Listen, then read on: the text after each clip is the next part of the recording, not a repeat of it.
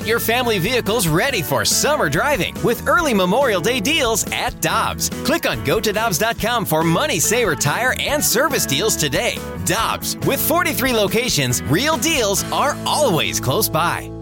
Another day is here, and you're ready for it. What to wear? Check. Breakfast, lunch, and dinner? Check. Planning for what's next and how to save for it? That's where Bank of America can help. For your financial to-dos, Bank of America has experts ready to help get you closer to your goals. Get started at one of our local financial centers or 24-7 in our mobile banking app.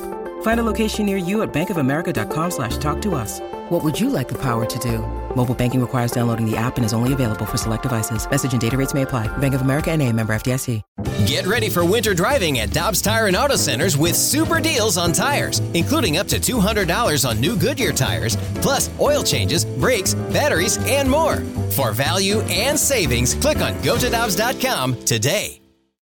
This is the Ribs and BK podcast, powered by I Promise. Now here's Ribs and BK.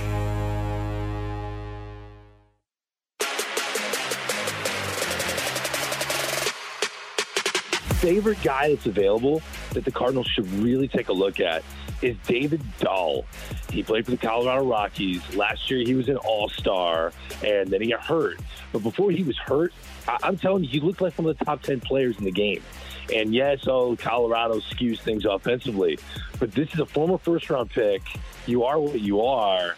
He's had a hard time staying on the field. He's worth the risk, if you ask me. That was Greg Amsinger on the morning earlier today, and I gotta admit a little bit of a defeat here, boys. Uh oh. The non tender deadline was mostly as expected, at least for anybody that listens to this show. They knew you shouldn't expect much in terms of legitimate game changing players that are going to be available on the market.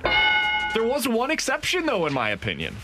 David Dahl, who you just heard right there, a little bit of a background info on from Greg Amsinger, who was on Carricker and Smallman earlier today. Full podcast, 101ESPN.com. David Dahl is a really interesting name that I did not expect to hit the free agent market. He's an outfielder from the Rockies. Last year, terrible. 2020 season was absolutely dreadful. But he's coming back from an injury, and that's kind of been the story of his career. He's played a total of 260 games since, since 2016. That's not what you're looking for.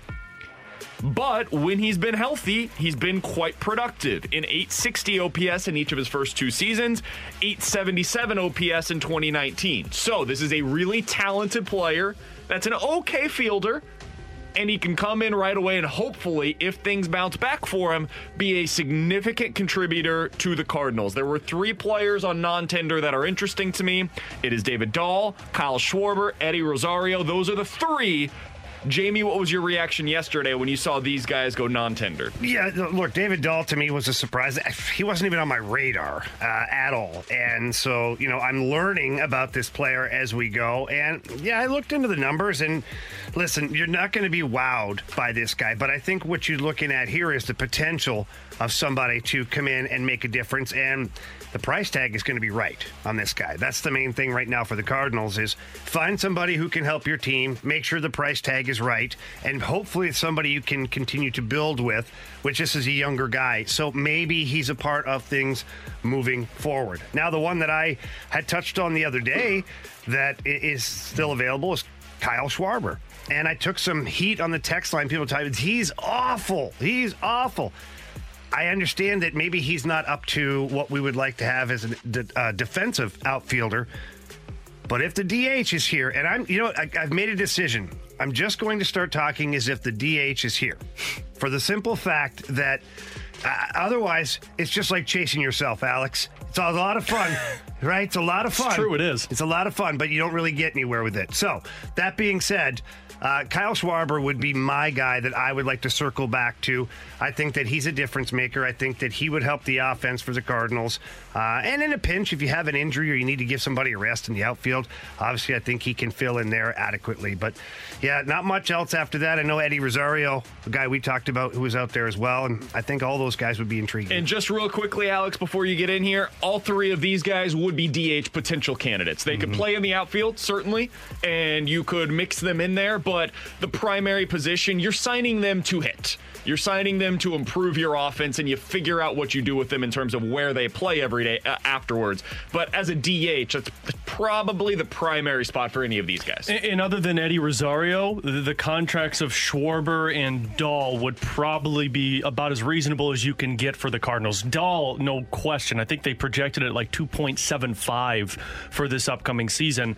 You know, initially I was thinking Dahl makes more sense. He's younger. He's the prototypical Cardinals guy to take a chance on. Guy who's been injured, a guy who really hasn't hit that that that people expect him to in baseball.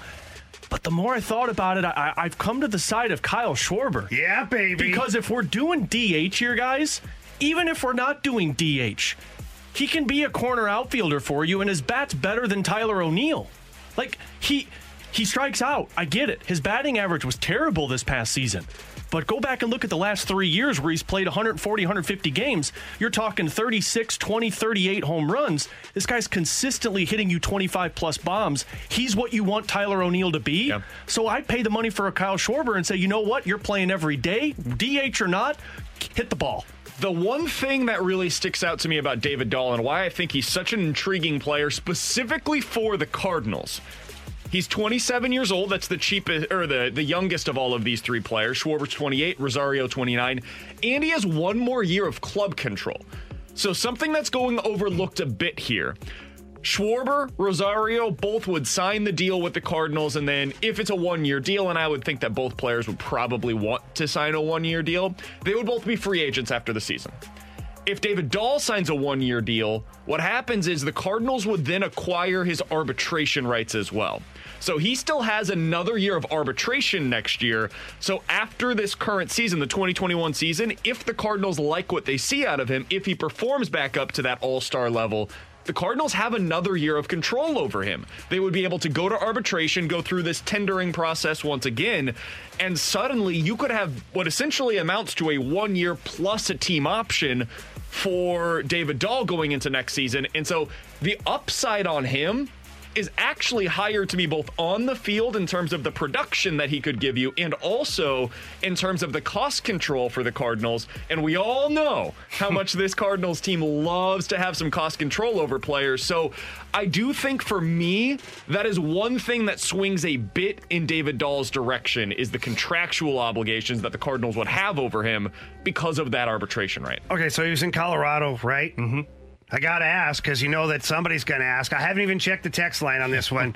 what are his home and road splits? They're not good, but oh, Mike- as you can I imagine, mean, you got to go with it, But right? You Mike got to ask. Petriello has been putting out article after article talking about look at Arenado's number, and everyone's saying, "Oh, well, he's terrible on the road." Uh-huh. Well, so was DJ LeMahieu, and what did he do this season? I'm just And so was Matt Alex. Holliday. I'm Remember? just asking, Alex. No, you're not. You I are am. threatening I'm and you're pointing. No, I'm representing the people right now, and the people deserve an answer. So, to put a fine point on this, the numbers at home 920 OPS, which is elite. It's a, a really good player. That would be, a, be the best player in the Cardinals lineup. Talking about Paul Goldschmidt type of numbers. On the road, 720 OPS, which is league average, basically. That's kind of Kolten Wong esque. So, he's a different player on the road than he is at home at Coors Field. But as you said, Ferrario, Mike Petriello has put out some really intriguing numbers, some really intriguing quotes that basically say as much as Coors Field is an advantage for these players at home, it also gives them a disadvantage on the road because the ball breaks differently on the road than it does whenever they're at home.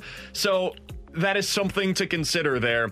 David Dahl is probably you hear you hear most say this a lot about the delta, right? The difference between what the peak performance is and the floor of a certain player, and how on some guys that gap in projections is really wide. David Dahl is that player. The ceiling is all star. The floor is what he did a year ago, where he's he's a guy you can't even put into your lineup, and he might not be healthy, so you don't know what he's going to be. I know exactly what Eddie Rosario is going to be. And Kyle Schwarber is kind of somewhere in between. And he also has the question of can he actually play in the field for you? So these are three really interesting players that all bring very different qualities to the table. Speaking of bringing different qualities to the table, a guy who will be bringing nothing to the table for the Cardinals in was- 2021. That was cold. Unfortunately, is Alex Ferrario's guy, Rangel Ravelo. And that's lifted down the left field line near the foul pole. Gone! Five home runs hit by the Cardinals today.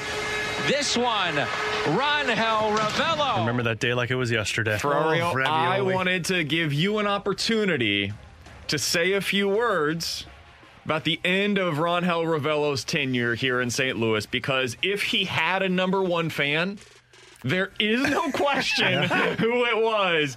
It was Alex Ferrario. So Ferrario, the floor is yours, my friend. Thank you. Uh, you know, This this uh, this took this took a lot of effort last night for me. So give me a couple seconds. I got to get some proper music for this, guys. Okay.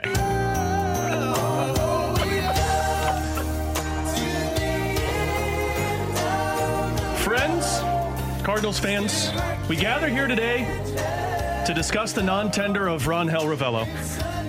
He was a player who one smart individual in St. Louis said could be the X factor for a Cardinal season. Smart. back to back seasons in Memphis with 25 home runs, 123 RBIs. Sure as hell seems like a rep- recipe for offense. Rangel, you never got the shot here at major league level.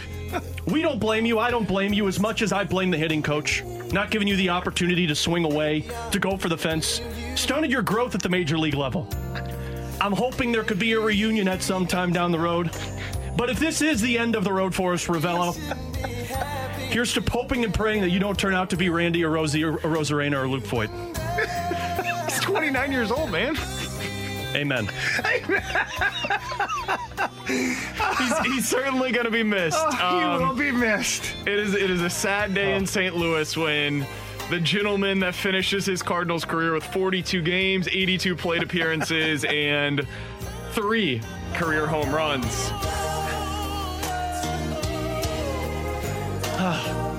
Sorry. It is truly the end of the road for Rangel Ravelo here in St. Louis. We're going to miss him. I'm sure he's going to be great overseas. With Jamie Rivers and Alex Ferrario, I'm Brandon Kiley. It's Ribs and BK on 101 ESPN. It's 1116, your time check brought to you by Clarkson Jewelers, an officially licensed Rolex jeweler. Coming up at 12 o'clock, we're going to talk with our guy, Joey Vitale. We will talk with uh, Bill Barnwell about which NFC contender he actually trusts to make a run at the Super Bowl. Bill Barnwell is going to join us coming up at 1:15. But coming up next, Ferrario and I put together our list of the top 10 potential free agents that the Cardinals could go after this offseason. We'll give you a little insight and who was at number 1 on those lists coming up next on 101 ESPN. We're back to the Ribs and BK podcast on 101 ESPN.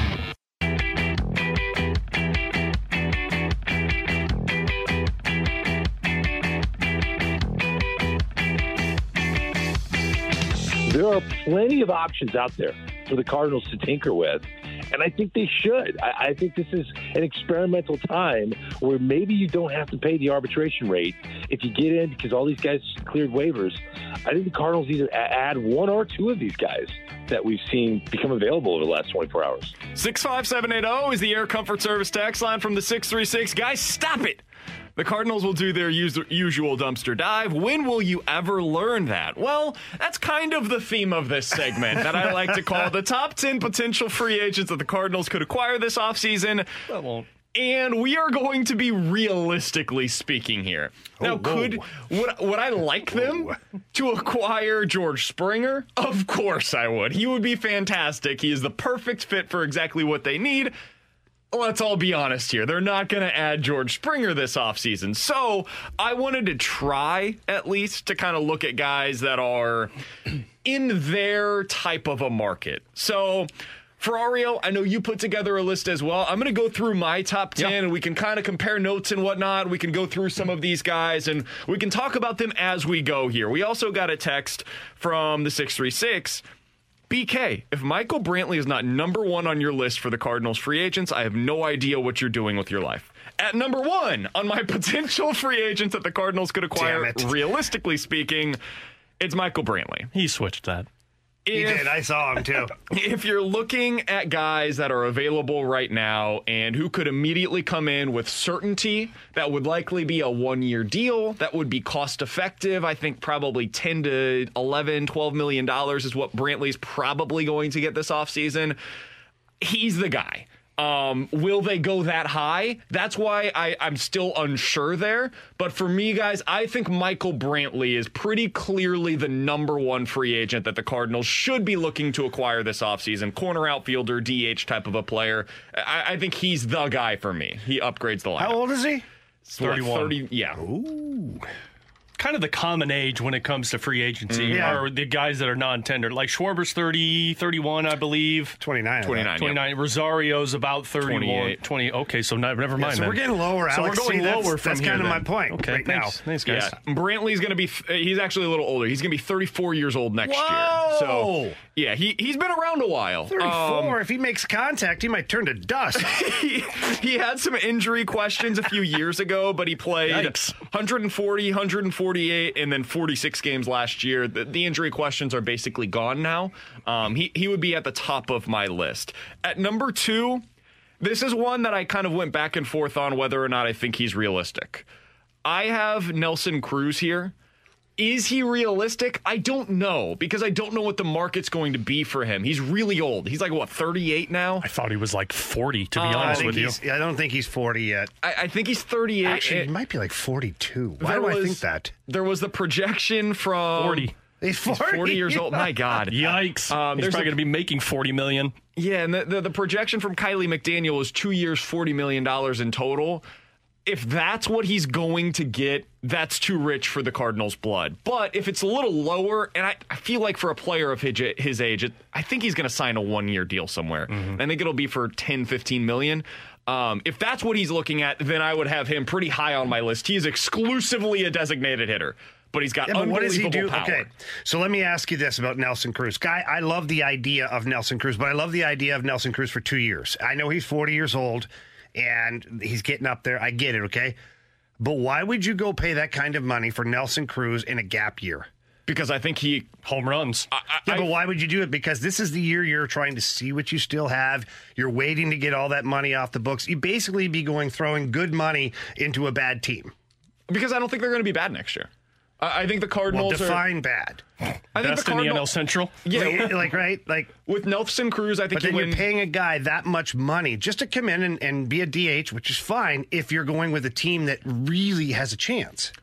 I think they would have a chance to make the NLCS next year with with Nelson Cruz. Ooh. And if you're talking about making potentially the NLCS, because this is a guy that, I mean, he's a 300, 400, 500 slash hitter. I- He hits in a typical season, he's going to hit you 30 or 40 bombs. And he's got a 300 batting average. That plays, man. That That is somebody that the Cardinals have been looking for in their lineup for years. He's Tommy Pham with more home runs at the plate. And less Absolutely. stabbings. He- well, that's true. He doesn't do that at the plate. So again, I don't know in know terms of what the salary is going to be, how realistic he is, but he would be number two on my list if he is realistic. At number three, Eddie Rosario. He's the guy that just hit the market yesterday. He's a non tender, and he is somebody that you know immediately what he's going to be the second that he walks through the door. Is he a great player? No, but he's a pretty good one. He's going to be pretty cheap. He'll hit you 270. He's not going to get on base a lot, and he's going to hit you 25 homers. That's Eddie Rosario the moment that he walks through the door. Do you guys so far have any qualms that you're you're looking at those top three of Brantley, Cruz, Rosario, and you're like, nope, definitely not. I've got somebody else up there. I, I'm out on Cruz only for the fact that in a one-year deal, I just think it's throw it's wasting money. Yeah, you might make the NLCS, you might, but you might not. You might not even win your division, depending on how other players step up for the Cardinals. And if it's all about the money, why would I give that money to a guy who's one-dimensional and is going to carry me to a season where now I've got money after that, but I just wasted ten or fifteen, maybe twenty million dollars on this guy. So for me, Cruz is off the list. Uh, Brantley is intriguing. Rosario for sure. I, I think I think he's one of the guys the Cardinals should be absolutely kicking the tires on. Yeah, so Brantley and Rosario are up there on my top three. I don't have Cruz up there. I actually put Kyle Schwarber in my top three just because I feel Yeah, like Alex. if we're going improving roster and we are expecting to have the DH, he makes your team better than all of these guys because of the home run potential, because of the RBI potential. He strikes out, yes, he's not a great defender, but frankly, I think you can get over that DH or in a corner outfield See, spot. I would rather have the next two on my list, Carlos Santana and Joc Pederson, over Schwarber. Schwarber was at number six on my list. I have Carlos Santana at number four and Joc Pederson at number five. Carlos Santana is somebody that we probably haven't talked enough about this offseason, guys. He's a first baseman, DH, probably going to exclusively, if he came to St. Louis, be a DH for you. Good guitar player, too. he's a career 250 hitter but he gets on base like crazy. His career on base percentage is 365. He walks a ton. He led the league in walks last year, so you know that's going to fit in with what Oh, the Cardinals perfect like then. to Sign him now. And he's got some power. He hits consistently 25 to 30 homers, 25 to 30 doubles, so he's going to have some slugging that he's bringing to your lineup as well. He is old. He's going to be 35 next year. He has played for the Indians for the vast majority of his career, so he did have some other guys in the lineup that provided a little bit more uh, certainty behind and in front of him than he will have in St. Louis. But my number four and five players on my top 10 Cardinals free agent list Carlos Santana, Joc Pederson, and then I have Kyle Schwarber at number six. What do you guys think of that trio there? Uh, look, I keep going back to Schwarber, and I look at his numbers, and in, in 551 games, this guy's hit 121 home runs, 279 RBIs. Yes, he has 591 strikeouts. I understand that, but are we really, if you're the Cardinals, are you really looking for someone who's exactly the same as all your players? If so, then they call that what? The definition of insanity, right? You'd have nobody to break up the order to where it's a different style of player. In other sports, you have players that complement each other, not all the same exact player. I understand the hitting philosophy of the Cardinals and Jeff Albert, but I would rather get a guy like like Schwarber who's going to come up here, swing the bat. Yeah, he's going to miss at times, but still 121 home runs, 279 RBIs, 70, 71 doubles. Mm-hmm. You know, I, I like this guy. For me, that's the one I circle back to every time. So my one through six, just to kind of go off of yours, Yeah. BK, eh, Schwarber, Brantley, Rosario is my one through three, and Wow, then Schwarber's number one for you. Yeah, Schwarber was number one for me. Four, five, and six. David Dahl was number four. Okay. Number five was Adam Eaton, and I was looking Oh, at these oh, numbers. I know, I know, but you got to understand. I, I was thinking of the Cardinals' mentality on this, and this is a base runner. This is a defender. This is a guy who hmm. hits doubles and triples. He doesn't hit home runs, but he also gets on base. So I put Adam Eaton there. And doesn't stay healthy. Doesn't stay healthy, but last year, if you look at what he did with Washington, he played over 100 games and he was very healthy and very successful for him. Part of the reason why they won the World Series. Number six, I got is John Schoop, and this is a guy I've been continuing. Scopey, you I've love been, him. I've been banging this drum. He might be my new Rangel Ravelo at this Oh, point. well, don't say that because look No, what that's happened to true. Ravel. Yeah, no more eulogies for this one. But I'm just going off of improving this roster. Yep. Yes, he improves offensively, and you hope you can strike lightning twice with what he did last year. But he improves you defensively as well. You could use him in a corner outfield spot. You can use him at third base, shortstop, second base. He's a utility guy, so he was my number six on this list. So moving forward uh, to kind of go along with what you just said, Uh-oh. I've got David Dahl, Jonathan Schoop, and Tommy La Stella as my next Scopes three. over La Stella. He That's is. a win for Scopey. Ferrario. I, you've convinced me. The power is there. Um, I've heard some stuff about La Stella that makes me question whether or not he would be a great fit here in St. Louis. I just, I'm going to go David Dahl seven, uh, Jonathan Schoop eight, and Tommy La Stella nine, and then rounding out my top ten. This is probably one that's going to get some talk. I have Ryan Braun at number 10 on my list. Ryan Braun is still a really good hitter. He would be exclusively a DH here in St. Louis. He would never see the field, ever, ever, ever, ever. But he can still hit. He's got some pop. I know that there's some background there that Cardinals fans probably wouldn't love seeing here in St. Louis. If he hits the ball the way that he has in Milwaukee over the last couple of seasons, though, Cardinals fans would come around next season. So my my final guy on this list is Ryan Braun. What do you guys think of that overall? Overall, I don't mind it, but guess what? As I th- sit here and think and listen to myself and you guys talk about DH, DH, DH, I have no choice. I have no choice. Don't do it. I, I am going to do it. I have no choice but to go back to somebody I said Don't do it. before last season. Yasiel Puig. I have no choice but to do licker. The key word that I had on my list was realistically speaking. Yes. because. Why not? He's The- still the serving Cardinals- a lawsuit, I think. yeah, the Cardinals just not going you that know route. what? It's allegedly, and there were. You know oh, what? okay. The Cardinals are just going to look at the He's word got- allegedly. He's got good lawyers. Okay, guys, he's a good guy. He's just misunderstood. Yeah, But he I, can swing a bat, boys. you know that I'm in. You know that Well, I would love sound to have very him. in. I, I don't think the Cardinals would be in. Um, I, I think that that's a guy that they have so many other options that provide something very similar to what Yasiel Puig would provide, and that's basically what the theme of this list is. If you want a corner outfielder DH, this is the market for you, and the Cardinals are in that exact market. That is what I'm they are looking straight for. DH, and if they have a brawl, I know this guy's got my back. So the guys that are out there basically right now, you can it's a dime a dozen to find a, a 250 hitter that's going to hit you 25 bombs. Those guys are available all over the place. The question is like do you want somebody that's on a bounce back year? Do you want somebody that's a little bit more certain? Do you want the upside? What are you looking for from your player that fits into that category? What do you what is the age range that you want to look for? Do you want somebody that's a little younger? 27, 28, 29? Or are you willing to go into that 35 plus range? These are the types of decisions that the Cardinals are going to have to make because there's a lot of players that fit what they're looking for. Now they have to go through and filter all of these guys out and determine okay, who's the one that we want? If you guys had to say right now today, this is the player that I think they will sign from this type of a group. Not who you want them to, who you think they will sign. What do you think that you would go with if you were calling your shot today? I think it's got to be Dahl. To me, I think that that's the the age bracket, the price range that they'd be looking at, and like you mentioned, they still have another year of control, although arbitration involved, right?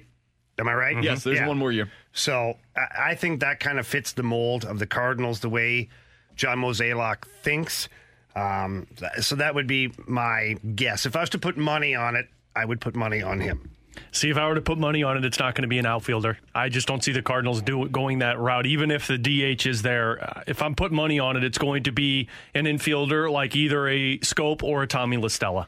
Those are the guys that I feel like if the Cardinals are going to go something, they're going to go for yeah, probably Schoop. They're going to go for the guy who improves them defensively, improves their base running, and of course has the upside with the bat. I think eventually they are going to convince themselves that the best way to upgrade this lineup is by adding somebody that can play DH every day. And I think whenever you look at that, the player that stands out to me the most, and I know that I've mentioned him a lot, and there's a reason for it, and I know Ferrario's going to throw him up, Oh, throw up in no. his mouth.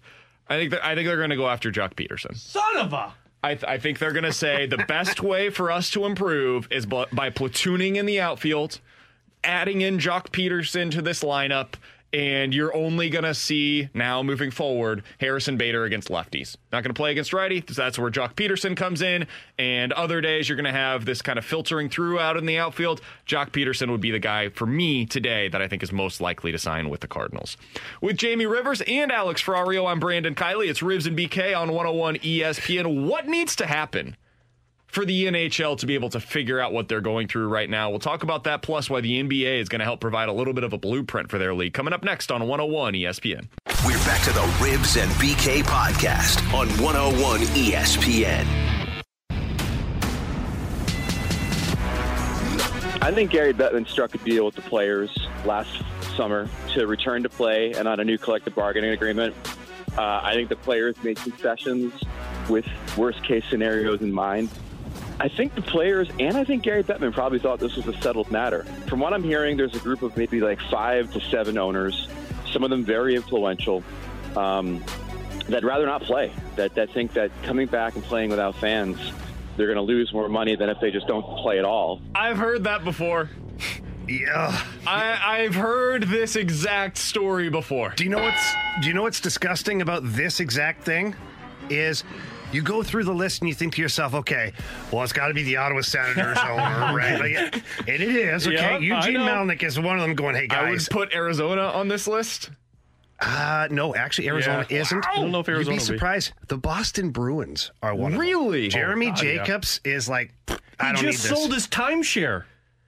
Like the other day, he What, showed. did he talk to BK Well, yeah, about he talked to He- BK with he Wesley get in with Financial Wesley about Financial that one. Group. I mean, My that was a smart there. decision there. But no, the the save you an average of sixty-five thousand dollars. he just uh, he just sold his condo timeshare because he said he took biblical losses again. Like he he is definitely one of these guys. Well, he is for sure. And some of the other owners, I'm not going to get into throwing guys under the bus, but they're on Why teams. stop now? well, well, Jacobs, I don't mind. I played there. I know him, and you know what? He deserves it. But other owners that are doing fine financially, that have deep pockets, they're just looking at it as a straight business decision, and they're like, you know what? Screw it. We don't need to play this season. I don't need to play this season. I'm going to cost me less money, and it's not all the bottom feeders like you think. Yes, Ottawa is one of those, but that's because he doesn't have two pennies to rub together anymore. but Arizona has a good ownership now. Uh, it's a little confusing down there, but yes, some of the bigger players in the league, meaning the best, the the, the richest owners, are part of this group that's saying, "I'd rather not play." It's insane to me. And if you're one of those owners, get out of the sport.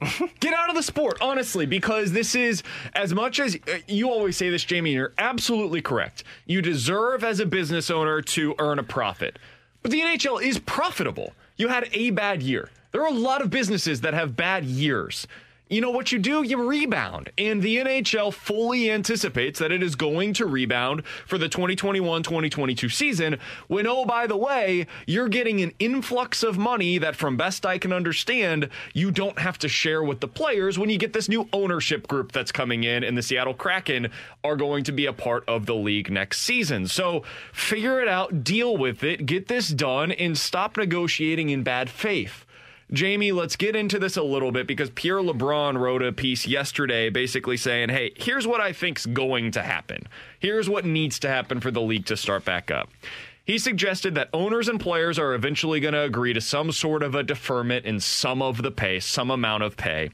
And they're going to start the league year around February 1st. And then they'll start the 2021 2022 with a clean slate full fans in attendance, Seattle joining the league, everybody's going to be hunky dory. Does that sound about right to you? Yeah, it's it's right on target with everything that I know personally and people that I've talked to. February 1 has always been the target date for the owners. For Gary Bettman, it's been January 1 because there are other obligations that the NHL have contractually, um, but the owners themselves and the players as well. Look, everybody, even though the players want to make as much money as possible, the pandemic is still out there. Mm-hmm. And there's a lot of players, just like society itself. You have people who are divided on certain things, right? Well, it's no different in the NHL. It's no different in any league, professional sports league in the world.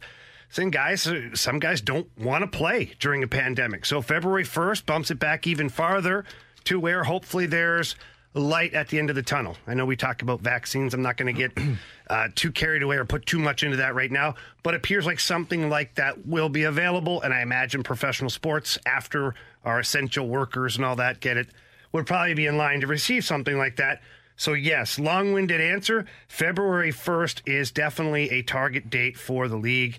Um, and Pierre LeBrun's right. I think the players are going to accept more deferred money to the owners. I think they are going to tie a good little interest rate on that. Sure. And it won't be, it won't, the interest rate won't kick in until like three or four years down the road. Once then the they're back to normal. The clock will start ticking on the interest rate. It's just a good business decision all around. The one thing that I don't think will happen that I think is absolutely a dead end, like a cliff that they fall off on, is the escrow. The players are not going to revisit that, especially now knowing the language in this CBA to where you're not allowed to strike, not allowed to lock out pretty much. And if the NHL imposes a lockout or some other legal mumbo jumbo, The pl- force majeure yeah, is the what they're players can then sue them, and it costs them way much, uh, way more money uh, down the road. So I think the escrow is a non non discussion. I think the deferred payments is what'll happen. It definitely is a non-discussion. I was talking with Joey and Mike McKenna earlier today, this week in hockey tonight, and both said that they've talked with players. Mike, of course, on the Vegas side, Joey with the Blues, and he said the players were fine with coming back to the table. But as soon as they said the word escrow, Yeah. that's where they lost their minds. And and Joey said that these guys, like they, at least for the Blues, they're itching to get back. Like this isn't where they're sitting on the other side of the like table. four or five times a week. Yeah, now. they're not sitting on the other side of the table and saying, "No, we don't want to talk to the owners. We'll we'll, we'll go as long as we need to." They want to be back because it's been almost a year for some of these guys since they've played hockey together. So February 1st, that even seems like further away. Like, I wonder if it would be the end of January when they try and push this back. But look, you're going to have to do an expedite of training camp slash preseason to get all of this underway. And I do know that some of the Blues players, at least, are talking about coming back from wherever they are overseas. So you're getting back into that page, I think, where the NHLPA is talking to the NHL to where they know that this is coming back sooner rather than later. The difficult thing here is I honestly think the players and the owners should try to get back sooner. I understand that February 1, it's a good, clean thing. You start the first day of the month, blah, blah, blah. But you're going to have tests that come back positive. Yeah. Yep. You're going to have speed bumps. If we've learned anything from sports being played during the pandemic, and if you're not in a bubble, we've learned that there's going to be positive tests that come back. Mm-hmm. So if that's the case, I'd like to bump that up earlier. Give yourselves that buffer zone. Give yourselves the Ravens Steelers buffer zone there to where you can move this game three, four, five days down the road next week, whatever it is, but still get to play it because you have time to do it. And the NHL is not like the NFL where it's one game a week. They're going to probably play three, maybe mm-hmm. four games a week. So it's going to be essential that they have some runway to work with for games that will be affected by the COVID 19 virus. So I would I would personally suggest that they come back the last week of January, give themselves a little more time. My gut feeling is you're looking at where the All Star game would be. That's usually when you get like what three four days off in the NHL season. That's kind of my gut feeling of where the NHL is going to say we're going to start where the All Star game was supposed to be. And to your point, Jamie, the NBA is already showing us what the NHL is about to endure. The NBA yesterday announced 48 positive tests in their initial reentry process, and that was over the first week. Um, it was the last week of November was when they got those tests back. So last week they got these 48 tests. To give you a little bit of context on this, that's 10% of the league that when they were tested, they returned with a positive test because there are 550 players, 48 of them tested positive.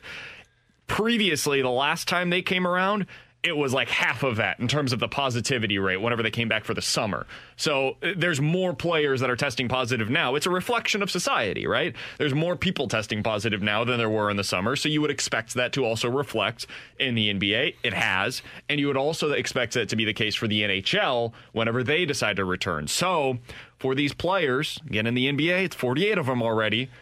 When the NHL returns, if you're going to have something similar where they're going to have a bunch of guys that test positive immediately, well, now you got a two week quarantine for all those dudes, and they're not going to be able to go on the ice. So the ramp up period that we talk so much about in the summer, it can't just be two weeks. Otherwise, you're going to have these guys that test positive whenever they're coming back, and now they're quarantining for two weeks, and now you're going to have them start with their schedule as is. Uh, probably not. so I'm guessing you're going to have like four, five weeks where you're going to have to be, be able to get acclimated that way. Otherwise, you're going to lose too many guys for the start of the season. And they'll expand the rosters. Remember that too. Uh, they they are going to expand the rosters for that reason, so that if there's two or three guys that are affected, they won't cancel a game or postpone it. They'll just say next guy's up, Yep. and that's the way it's going to work. and it's going to be it's going to be arbitrary. As a Blues fan, you have to know immediately now this is not going to be a fair season. There are going to be games where you're playing without dudes that other teams maybe would get to play with, and we're going to evolve with this. We've seen it in the NFL. It- it's not always a one for one. The Ravens, Steelers, they just went through it. You're going to have something like that at some point in the NHL as well because they got to get these games in. With Jamie Rivers and Alex Ferrario, I'm Brandon Kiley. 65780 is the Air Comfort Service text line. Questions and answers coming up next. We're back to the Ribs and BK podcast on 101 ESPN.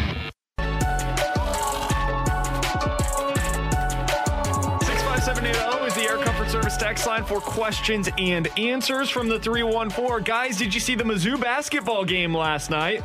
Big win for the Tigers against a top 25 opponent. Okay, Jamie, you I know you've got a lot of thoughts. One, I missed it, damn it. Um, but you guys were really pumped about this. Like our, our little text chain or group text, whatever you call it, whatever the kids call it these days, was blowing up last night because you guys were like celebrating. I could almost hear the champagne popping in the background. That's Big win, I suppose, right? It was Yes. a big win. I haven't been able to watch, and I love college basketball. I haven't been able to watch local college basketball other than SLU be com- be competitive for a long time. Like maybe you get one good game from Mizzou Yep. here and there. But it's been nothing. Like Michael Porter, we've been pumped up about, and you didn't get to see anything. Jontay gets hurt in the second year, you don't get anything. Cuonzo Martin's tenure here hasn't been great. So watching that last night, I was amped up because like you finally have competitive basketball. You got number five Illinois, you got a team like Mizzou that just beat a ranked team, and then of course you got SLU. Like now's the perfect time to be in college basketball. Man, and I don't know what I don't know what the next few weeks are going to hold for college basketball. It, it's been rough for them to be able to get games. And last night, Mizzou and Oregon played in Omaha on a neutral site game for Omaha. They were supposed to meet up in the Northeast. That tournament basically got canceled, so they decided to kind of go off to the side, and they would they they essentially just scheduled the game a week in advance, and they met in Omaha at Creighton to be able to play. Um, and it was also it was a huge win for the Tigers. This was their first win against a ranked non-con opponent since 2013. Let me give you some perspective on this. The last time that Mizzou basketball beat a ranked non-con opponent, that same night, Tre Mason ran for 300 yards on their football team in the SEC championship game. Tre Mason, who like disappeared from the NFL. Yeah, it, it's it's been a long time. The last time that Mizzou beat a ranked opponent away from Mizzou Arena was 2012. Jamie, think about how much has changed in your life since 2012. Who was the coach then? Was that Anderson? Frank Haith. It was, oh, it was Frank the Haith? second year Yeah. of Frank Haith there. Um, it, it's been a really long time since we've seen Mizzou win a game like this. And now bragging rights takes on even more importance. Illinois is really good. Mm-hmm. Now, they're not Baylor good, and we saw that last night. But they're a legitimate top 10 to top 15 program in the country right now. And Mizzou is likely going to be ranked after this week. What really sucks is that this game's not going to be played in St. Louis and that you're not going to have the full environment that you typically would because, man, I know you go to this game every year for Aria. Yeah. Bragging rights Where is they a play really, Usually Enterprise? Enterprise, yeah. it's a really cool environment because it's truly 50 50 mm-hmm. most years. It's a 50 50 split between Mizzou fans on one side, Illinois on the other, and it has almost like a tournament type of atmosphere. It it could have been awesome this year, but obviously that's not going to happen because of the pandemic. Yeah, I mean, you get like celebrities that are coming, local celebrities that are coming to these bragging rights games. I mean, it's a filled up stadium. It's loud the entire time. You haven't had that since 2012, basically, when Frank Haith was here. I mean, you went through the Kim Anderson era with no kind of excitement surrounding these bragging hope. rights game. Yeah, no hope. Brad Underwood finally taking under with Illinois, and you finally get some hope on that side. And now with Cuonzo starting to build something like this is the first year that I'm legitimately pissed off that I cannot be there. It'd be really cool if both both teams also could find a way to play SLU this year. Yeah, let's make it like a trio tournament or Yeah. something. Yeah. That would be neat. It'd be- Especially if they're all competitive. That obviously makes a lot of sense. And this is the year to do it because, like, you're going to have, I don't know when it's going to happen. I don't know who it's going to happen against, but there will be more cancellations in games, especially in non con, mm-hmm. because there, there's just so many teams that are getting ravaged by COVID right now. Thank God, knock on wood, hasn't happened for Illinois or Mizzou yet. But they're going to have opponents that have it. And Do they have to play certain teams? Let me ask you that because in my head I'm thinking to myself, in non con, just it, overall. In the conference slate, typically yes. Yeah. So once you get to like January, things will change, and you're into conference play, and now you're only playing against your conference. But right now, you can basically play whoever you These want. These are the tune up games, basically. But I'm just wondering out loud here. Like, you look at Columbia's obviously very close proximity to St. Louis, Illinois' close proximity to St. Louis.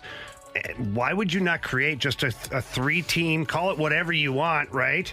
And you have a little like round robin tournament type thing, but you're playing games and you're close enough in proximity to where you're not having to travel and put your guys at risk. You leave the day of the game for these. Hell, you could bring in like bring in Iowa, bring in mm-hmm. Iowa State. You could bring in Creighton. You, make a Midwest could- tournament. like whatever, right? Like why not capitalize, get some games played, and you know if the te- televised, you get some sponsorship dollars for that. especially here in St. Louis over winter break because mm-hmm. these kids don't have the classes going on right now.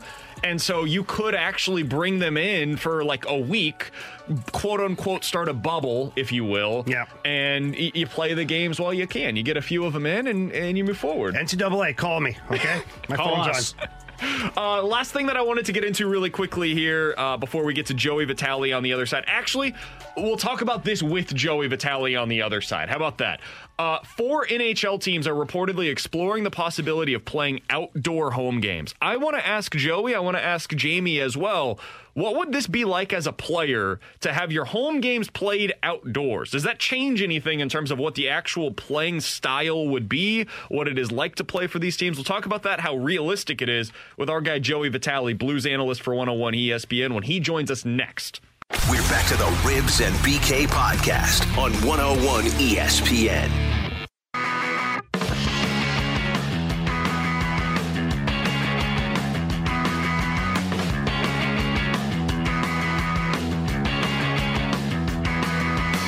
He's former Blues superstar defenseman Jamie Rivers. That's Alex Ferrario, and I'm Brandon Kiley. We're going out to the Brown and Crouppen Celebrity Line. Our friend Joey Vitale, is a Blues analyst for 101 ESPN, joins us here on the show. Joey, how you doing, man?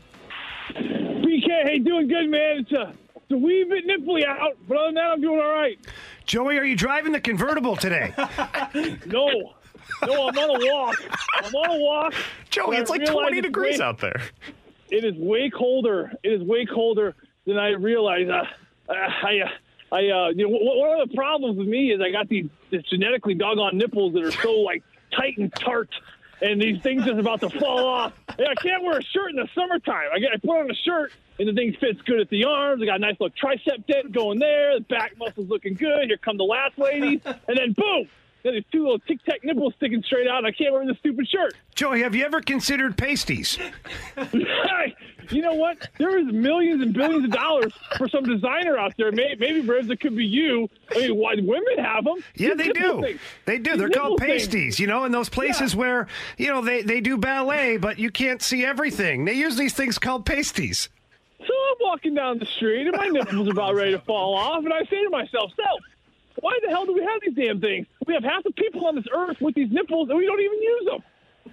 That's a good point.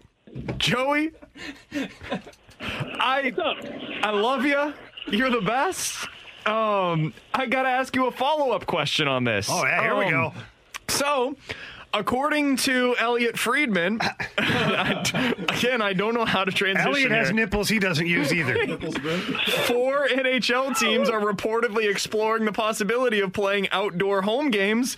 Uh, I'm assuming that you wouldn't love that, given that your nipples would be problematic. Uh, what do you think about this as a former player? What would it be like to have your home games played outdoors? I knew you would turn it into some sort of transition. You did it. You did it. I would hate it. I would absolutely despise it. Uh, yeah, I just saw that. How about that? That would be kind of cool. And that's something that you know when you when you use your brain and we can improvise.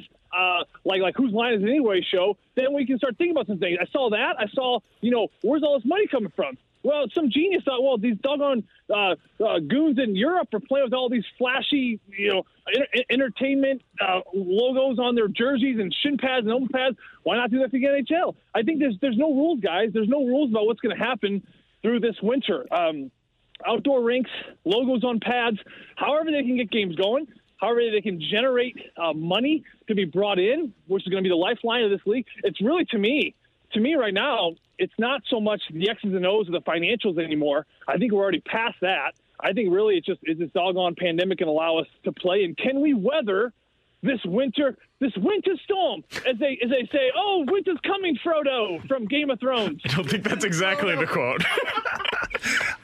I've never seen it, so I'm with you, Joe. Frodo's Lord of the Rings, Joe. Wrong movie. It's all right. It's all Oh, the yeah, same. That's right.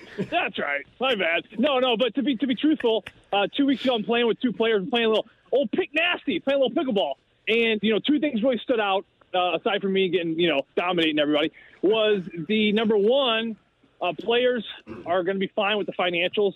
Uh, I think it's pretty much understood that the players do not want their escrow touch, and I think even Gary Bettman's statement uh, yesterday or this morning pretty much summed that up. I think that, that getting away from the escrow thing, I think the players that was that was number one. Number two, guys, you know this, um, Jamie, you were part of the 04 lockout, part of the 12.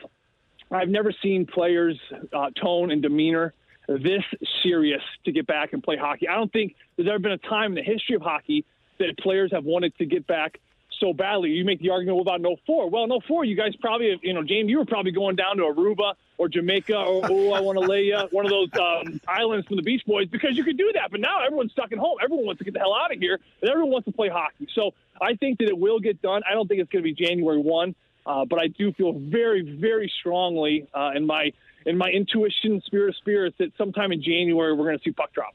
Yeah, Joey, I was part of the 04 lockout, and there was no Aruba, Jamaica for me. I didn't make enough money. so get, I ended up in Hershey, Pennsylvania, uh, playing in the American League. So yeah, there was no sunshine for me. The uh, the town smelled like chocolate, though. I go, so that you know that's kind of a, a benefit of being there. But Joey, um, you're right. Guys have been away from the rink a long time here right now. They've been away from league games, playing hockey, what they're used to doing.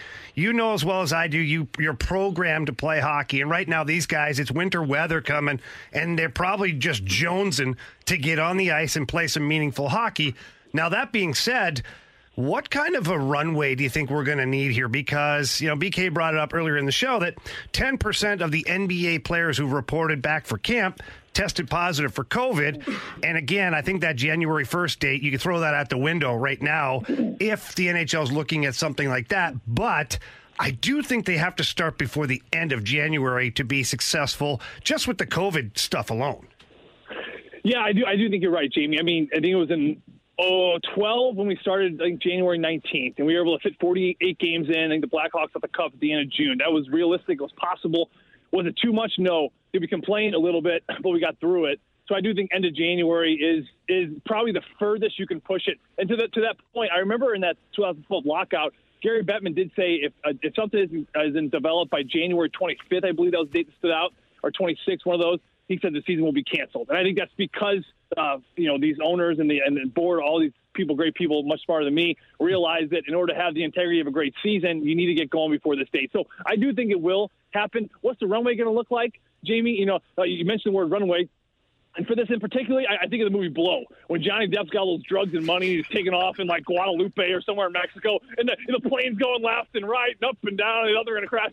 You know what? I don't know how it's going to go, but the biggest thing is, can we get the heck off the ground and get this thing going, and, and hopefully get these players in the right environment, right? Get them in the right environment where they're going to start uh, testing clean here, much like they did in the bubble. Uh, with the bubble situation, you had players coming from all over areas. They were tested positive, so it wasn't a bad, it wasn't a good thing. People were a little nervous. But then once they got them into the cities, or at least in the controlled setting, you only saw a couple teams here and there. Blues being one of them with a little bit of an outbreak, but it was much more managed. So I just think the sooner the sooner the players can get to their host cities and try to navigate this whole thing, I, I do think the better. And I do think it's a, it's very realistic to expect a bunch of positive cases to to come up in those first week or two when all these players are starting to arrive. But the good news is, I know for the St. Louis Blues, along a lot of other teams. I was talking to Binnington yesterday. He's in St. Louis. A lot of players have already shown back up. They're already treating this time like like training camp. And I think that's really important because, you know, everyone keeps asking the same question, the stupid question. I'm really glad you guys didn't ask it because you guys only ask the best questions. You know, how much training how much training camp do they need? These guys don't need training camp. These guys have been in training camp for two straight months. These guys have been skating every day. These guys are ready. You could drop the puck tomorrow against the Chicago Blackhawks on NBC at, at noon on Saturday. These guys will be so fired up ready to go. They don't need a long training camp. They are in training camp right now. So I think the sooner the players get here, especially from Europe, uh, get through borders, kind of control things like that, it's going to be the better moving forward. 65780 is the Air Comfort Service tax line from the 618. I just passed Joey walking, and the only thing that I could do is look straight at his nipples. Joey, hey! we always appreciate the time, man. We look forward to having you on again next week. Uh, we will talk with you then, buddy. Hey, that's saying a lot because I got two T-shirts on and this big old hoodie, so that's saying a lot. You guys have a good week. you too. That is Joey Vitale. He is one of the best. He is the best. Joining us here on 101 ESPN. Are you hearing the same thing? These guys, I mean, they're they're already basically ramping up towards the season right now. Yeah, the only thing that would hold them back is guys coming in from other countries and having to either quarantine for two weeks or the guys that come into town that test positive and now that's a two week quarantine. That's the only reason you'd extend the training camp. Uh, this is the longest off season for these guys that I've ever seen. I mean, think back to when they were eliminated from the bubble to where we are now. Oh my gosh, right? That's a long time ago. So, yeah, these guys are ready. I think you throw two preseason games at them and, and let them get a little bit of ice under their skates, competitive ice and they're ready to go. So I'm with I'm with Joey on this one. It's 12:15 your time check brought to you by Clarkson Jewelers, an officially licensed Rolex jeweler. The vaccine uh, Joey was just talking about this for the NHL. It's no longer a theoretical thing. Now it's very real, and we know kind of roughly the timeline of when it could be dispersed nationally. How much does this change the approach to free agency? I remember talking to Bill DeWitt about this a few weeks ago when he was on with us, Jamie. Let's talk about that ourselves coming up next on 101 ESPN. We're back to the Ribs and BK podcast on 101 ESPN. But why overlook an opportunity when you know you're going to make money hand over fist in two years, three years, and then for the future, if you're the St. Louis Cardinals, your fan base is not withering. Why let other teams take advantage? I, I just, to me, the Cardinals are number one on my list of teams that should not be cheap this offseason. They should be aggressive because they know the vaccine. They're going to be back to making a ton of cash down the road. With former Blues defenseman Jamie Rivers and Alex Ferrario, I'm Brandon Kiley. It's Ribs and BK on 101 ESPN. So, the vaccine changes some things, at least in my opinion, it does. I don't know if that is also the opinion of the owners. By the way, that audio was Greg Amsinger. You heard him earlier today on Karraker and Smallman. I saw this story yesterday, and this was about uh, Broadway up in New York, not not pro sports teams, but it could also apply to pro sports leagues. Entertainment. Absolutely. Dr. Fauci was doing an interview and he said that he believes the entire commu- uh, country could get back to normal by the end of summer or the beginning of fall 2021. He added that at that point, he believes that the Broadway shows could be back and have full fans in the stands. Whoa. So, awesome. That a boy, Fauci. If, if that is the case, and we're talking about, let's call it like late July into like August and September at a minimum, that very likely means you're going to be able to have fans in the stands to a significant degree for baseball's postseason next year. Because that's in October, and by that point, you would, God, fingers crossed, we're going to have every everybody vaccinated by October of next year. So, Jamie, with this in the back of your mind, do you think it changes the projections for a team like the Cardinals, where they're looking at things and they're saying, okay, we're likely going to start with some fans in the stands and as the the summer goes along you would think it would get more more and more likely that you'd have an increase in capacity for fans in the stands next year do you think that changes anything for them no i don't I hate to be the guy to burst the bubble, but look, if I'm if I was running the St. Louis Cardinals, I would set my budget at the bottom of what we can bring in revenue wise. And the reason I would do that is so that anything we get above that is gravy. It's to the good, rather than making the business mistake of setting it halfway or even moving the bar as the season goes, and then things change drastically, maybe in a negative way again, or turn to you know something different happens, and now you're screwed because you set your budget too high. So, to me, the St. Louis Cardinals and Bill DeWitt is a very business savvy individual. And I think that the people surrounding him are very business savvy as well. And again, this is going to go back and people hate it. I don't care. It's the truth. The Cardinals will be competitive in the Central Division no matter what they do. So therefore, they don't have to make some drastic moves. Now, if fans do come back and we get close to 20, 30, 40, 50% capacity, maybe 70% capacity by the time playoffs roll around, it's going to make it that much better for the following season. I think that that money would be considered found money at that point. Put that on top of the 60 million that's going to come off the books at the end of that season. Now you have a legitimate wallet that you're going out there and you're going shopping or paying guys, the right guys, to take your franchise. Quite honestly, it could bolster this franchise into a win now window right away as soon as that season starts. For the next two or three seasons after this one coming up, the Cardinals could be very competitive if fans do come back like that. Perfect time to go out there and get one of those top end shortstops that are going to be on the free agent market, right? You'll have the you'll have the funds to do yeah, it. The part that I'm curious about is the, the progression with this. Like everyone has said that they've taken losses as an owner of a baseball team, but you would imagine it's not going to be nothing and then 100%. It's going to be a slow progression. Now, any money this season comes in is going to offset what they lost last year and is going to offset what they lose this year. But you would imagine once you get back to that full capacity or maybe 75% in July or August that Fauci's talking about, then you start to say, okay, now we're going back on track.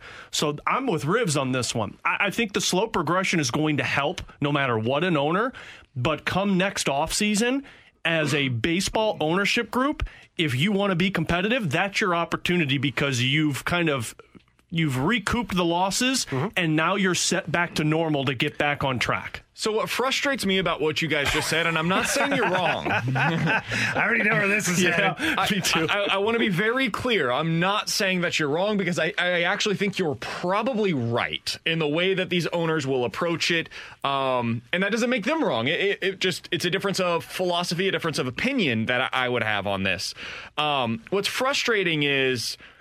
I was reading a piece yesterday from Craig Edwards of Fangraphs, who went back and he he looked through the Braves um, money projections, the, the the losses that they showed publicly because they're the only publicly owned team. So we do get a peek into their books. Now, it's not perfect one for one with other teams across baseball, but it's a pretty good um, indication of where the Cardinals are because they have kind of similar markets in terms of the local media rights and the money that they get.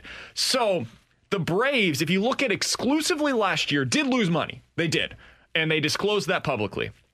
But as Craig Edwards wrote in this story, if you look at the last two years as kind of a full um, 100% outlook, right? You usually use the three year calendar, right? Like you're like, three years, this is what our business looks like. And based on that, they've actually come out ahead.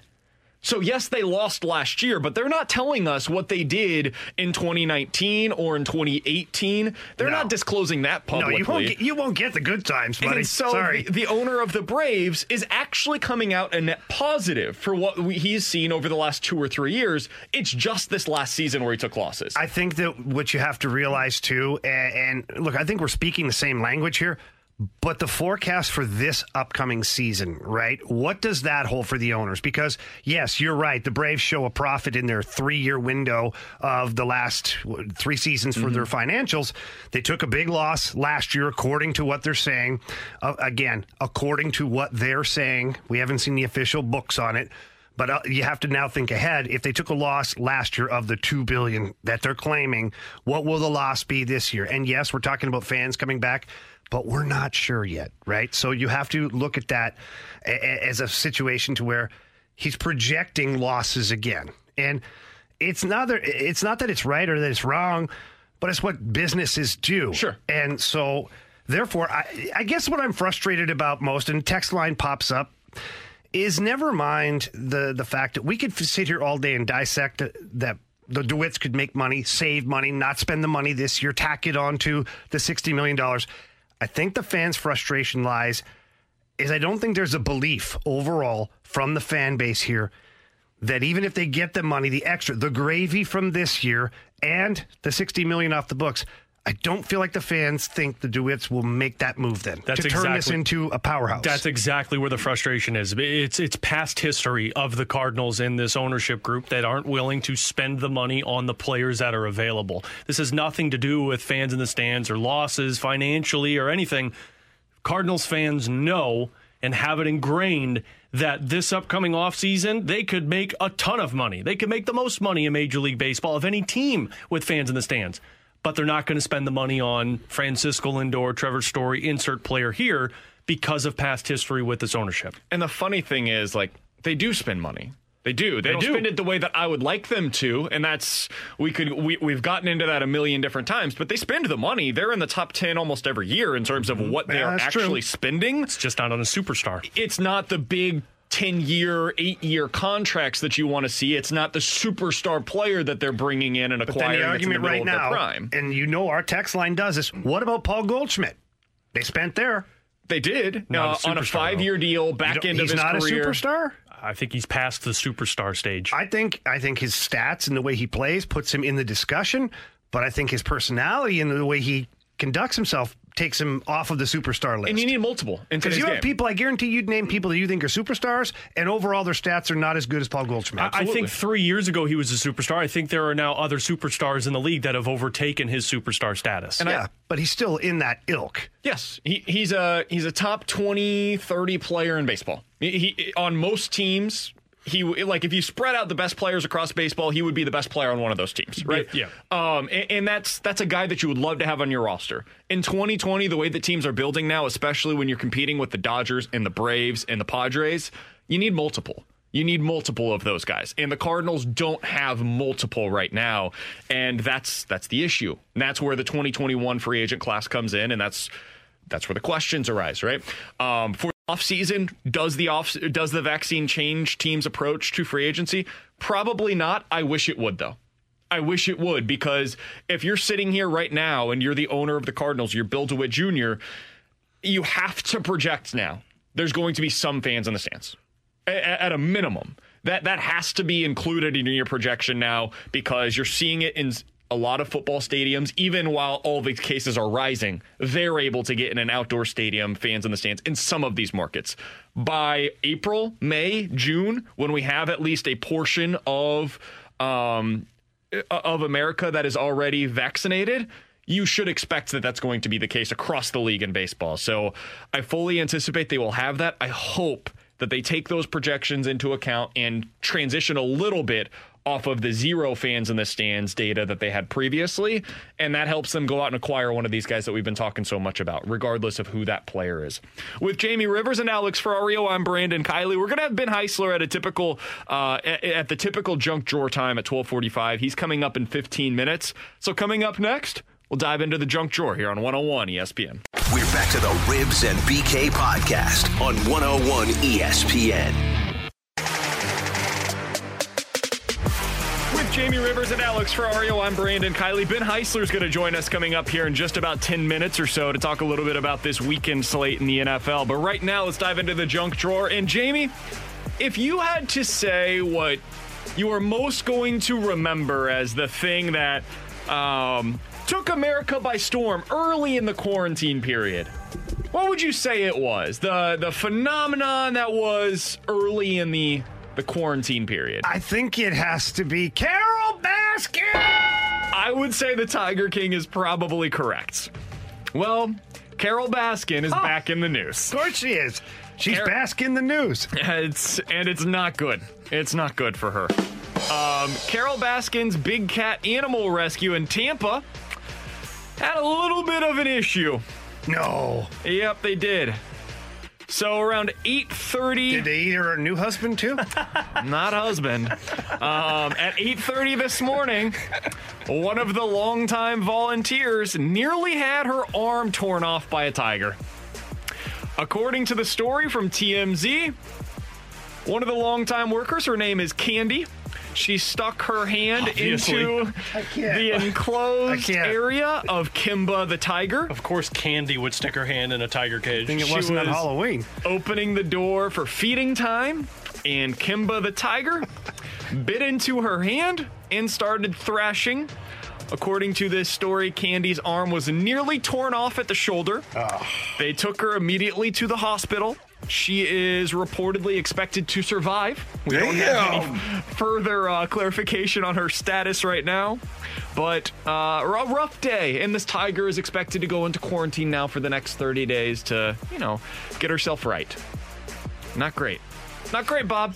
Not great. So we had with Joe Exotic, his exotic land, he had one without an arm, right? Mm-hmm. She lost her arm. She lost her arm. You think that even if you didn't know before that documentary, you think that after seeing that documentary, because you know that everybody watched it, especially mm-hmm. people if you were working for Carole Baskin, so Candy, if it's her real name, Candy Couser. Candy. That's her Couser. stage name. Yes, yes, exactly. I think I would imagine that Candy knew that it's possible to lose your arm in the tiger cage. Hey. Candy, if you open up the cage to a tiger that's hungry, With food. holding the food, Yeah. it's probably going to go the uh, the uh, fresher meat than the raw meat you're about to throw at it. You're, you've got to throw a little distance on that meat. You know, you got to make sure you throw it in that direction. Otherwise, I think you are at risk. If you don't throw the meat, you're in trouble. That's what she said. I'm a little surprised that there are still people that want to be associated with these places. I'm not.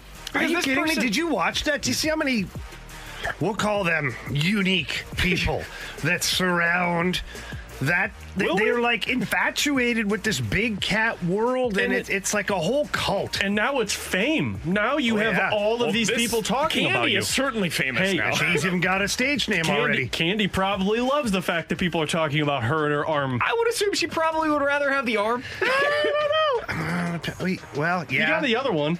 Now, do you think there's a lawsuit that could be had there? Because No. Carole Baskin, like, she fed her husband to the cats before, right? She's Allegedly. probably a little bit like Teflon. Nothing sticks there.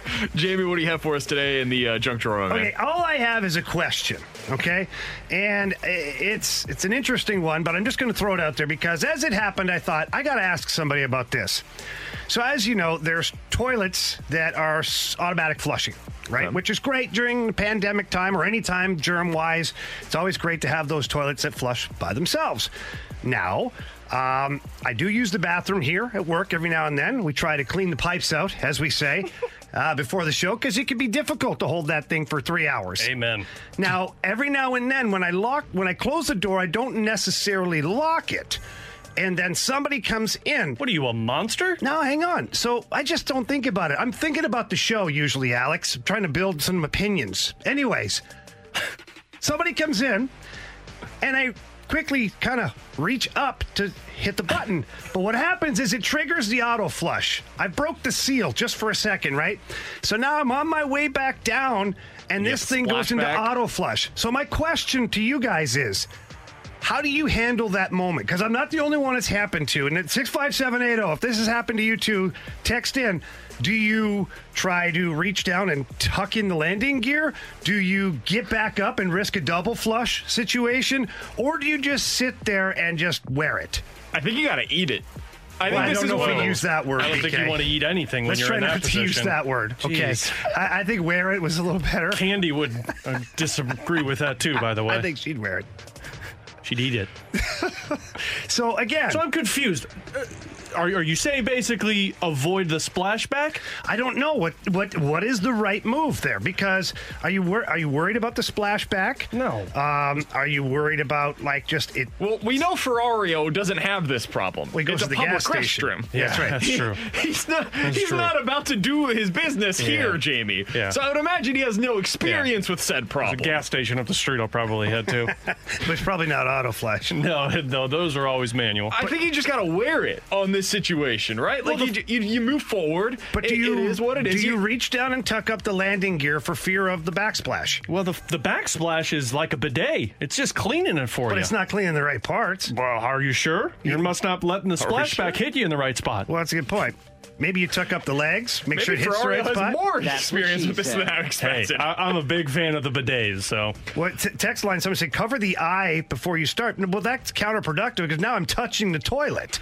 I don't Yeah, want to. I mean, that defeats the purpose. I got an idea. How about you just lock the freaking door when you and sit this was a down? surprise for you, right? Like eh. you, you didn't expect somebody to come in. No. it, took you off guard a little took bit. Took me off guard, and then I've also hung my jacket or my sweatshirt up there. My phone is in there, and then I What realized well, there's a hook in there. comfy? Dude, What, it's are a you taking your clothes off in your ass Listen, too? you have four kids at home. When you get into that spot, it's me time. Okay. Oh, somebody says you've got to cover the sensor prior to the start with that's what I just said. Paper. Yeah, I, I didn't understand what you were getting at there. That makes some sense, and it is honestly a life hack that I had never considered. Yeah, but is you- the po- toilet paper that we have though No. Thick enough? No, it's one ply. No, trust me. You want to bring your own toilet paper here? Yeah, I've talking had about the poke through happen. I was gonna say, talking and about then that's breaking really the seal. not good. Talk about that. Yeah. I feel how many pieces of I think you'd have to have like four or five different plies of toilet paper to be able to. Now that's to more effort than I'm willing to give because when I'm coming in Well, there, oh, Jamie. usually, usually we're almost touching cloth. You're at taking that your point. jacket off. What do you mean more effort? Yeah. Well, I want to make sure that I'm have, have full motion. I've seen you. Full You range take, of your, you take your shoes and socks off too. No, that's not true. No, that's not true. You're There's a- germs in there. I would not do that. You're a monster. but I you- am saying I have reached up for my phone and then the auto flush again, and I'm like, dang it! And I never know what the right move is. So the problem with going back up is now you're risking a third flush. yeah, the double triple flush. And that's that- just death. That's that's more that's bidet. worst case scenario. You, you can't you can't go down that path. So this is why I think you just you go with the sunk cost and you wear it, and that's it. You just move forward right. from there, and you, you got to move on. You can't cover the sensor either because then you're just sitting in your own smell for the next 15 minutes. Well, yeah, but then it's the effort to do it. Like, I don't know about you guys, but like the closer I get to the actual toilet, like the more I feel like I have to go. So taking that extra time is like ain't gonna happen. Stop taking your shirt off when you go to the bathroom then. With Jamie Rivers and Alex Ferrario, I'm Brandon Kiley. It's Rivs and BK on 101 ESPN. There are some interesting games this weekend and some difficult games to pick. We're going to try to have our guy Ben Heisler help us with some of these games. And if you are somebody that is struggling right now with your fantasy team heading into the playoffs, we'll ask him if there's anybody on the waiver wire, because it's late waivers this week, that he thinks you should be picking up. Ben Heisler is going to join us next on 101 ESPN. We're back to the Rivs and BK podcast on 101 ESPN.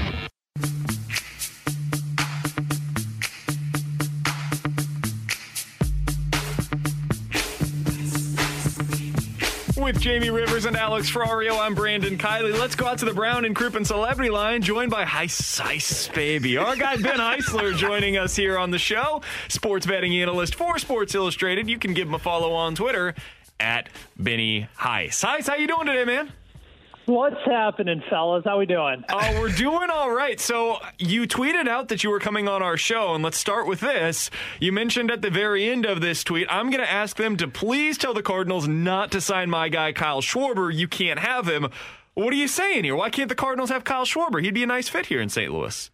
That's the point. That's the point. You guys, you guys know that I grew up in the Chicago area, and uh, I, I assume that up until this point that uh, your listeners knew that I, I grew up a North Side fan. So I know that he had a bit of a down year, but he's got a terrific eye at the plate. He's an outstanding teammate, and he works his tail off. And I, I just don't want the Cardinals to have my guy. He went to Indiana, where I went to school. Like I just have so many connections to Kyle Schwarber. He was my favorite Cub for several years. I still think about that moonshot home run he hit against the Cardinals in the playoffs. So just no, just just leave him alone. There's plenty of other fish in the sea. Go ahead and grab somebody else because I don't want the Cardinals getting Kyle Schwarber. Purely personal reasons. All right, Benny, do you have anything else on the scouting report? Because John Mozeliak is an avid listener of our show, and the more you talk, the more you're selling him.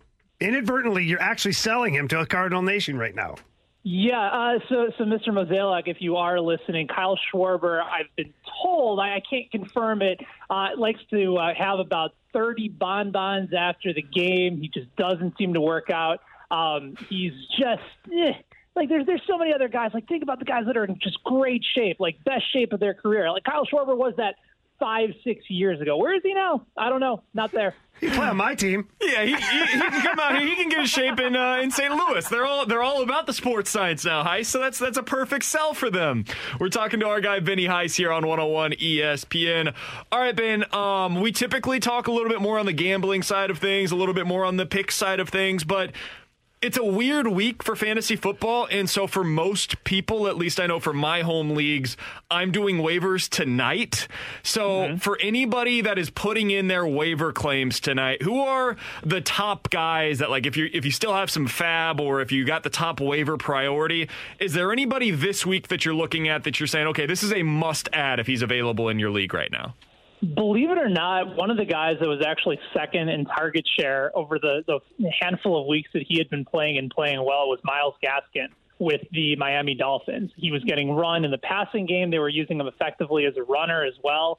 Um, and he just kind of went away because he got hurt and he missed some time. Uh, he's going to be back this week, most likely, and every indication is that it's going to be uh, a really solid matchup for him he continues to see volume, as I mentioned, in the passing game this week. So I, I think he's somebody that I really am a fan of. I think he's probably going to be available in still about 40% of leagues.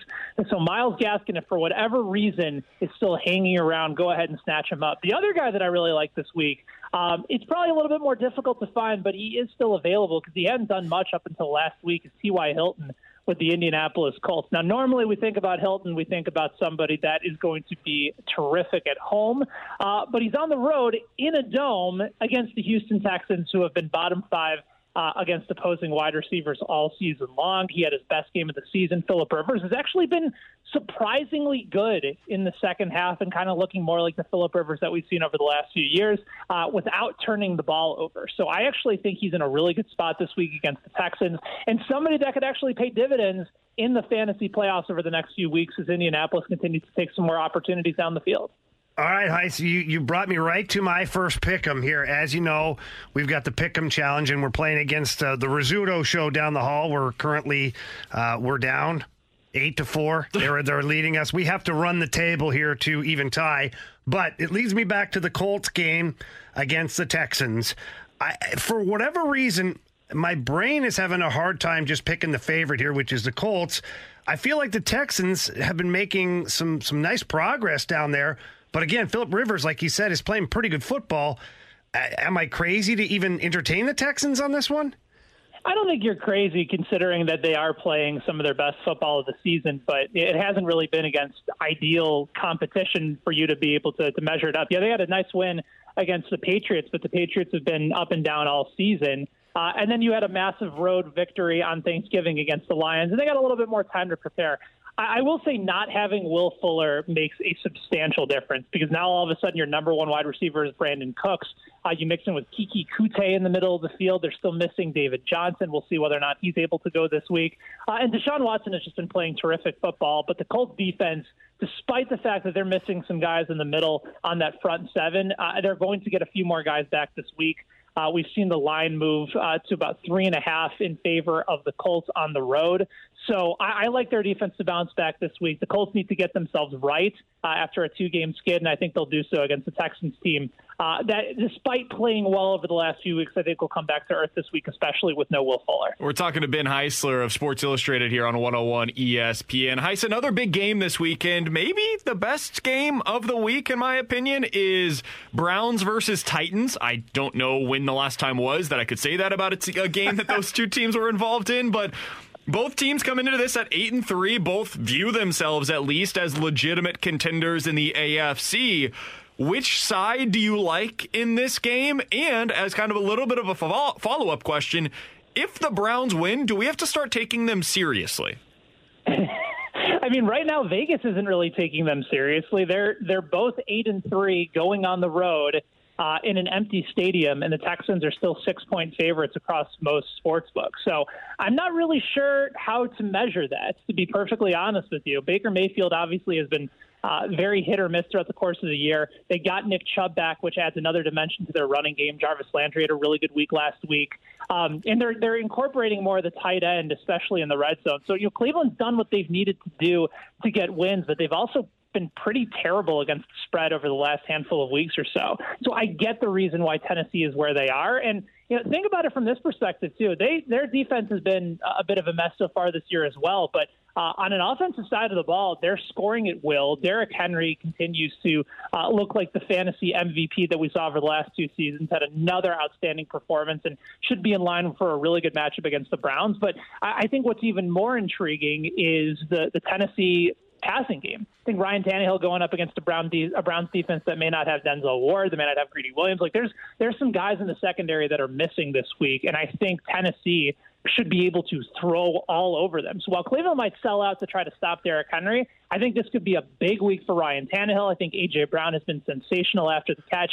Uh, and don't forget about Corey Davis as well, as somebody that is averaging 23 yards per reception over his last two games. So I, I like Tennessee to win this game. I think they can probably cover that six points as well, but I would imagine it'll be close just because of how Cleveland likes to run their offense with so much in the running game with Nick Chubb and Kareem Hunt. All right, Benny, last one I have for you in a straight pick 'em. It's not the most interesting game by any means. Probably won't be all that interesting. It won't be exciting, but still, nonetheless, a tough pick 'em. The Lions and the Bears. Obviously, the Lions fired Matt Patricia.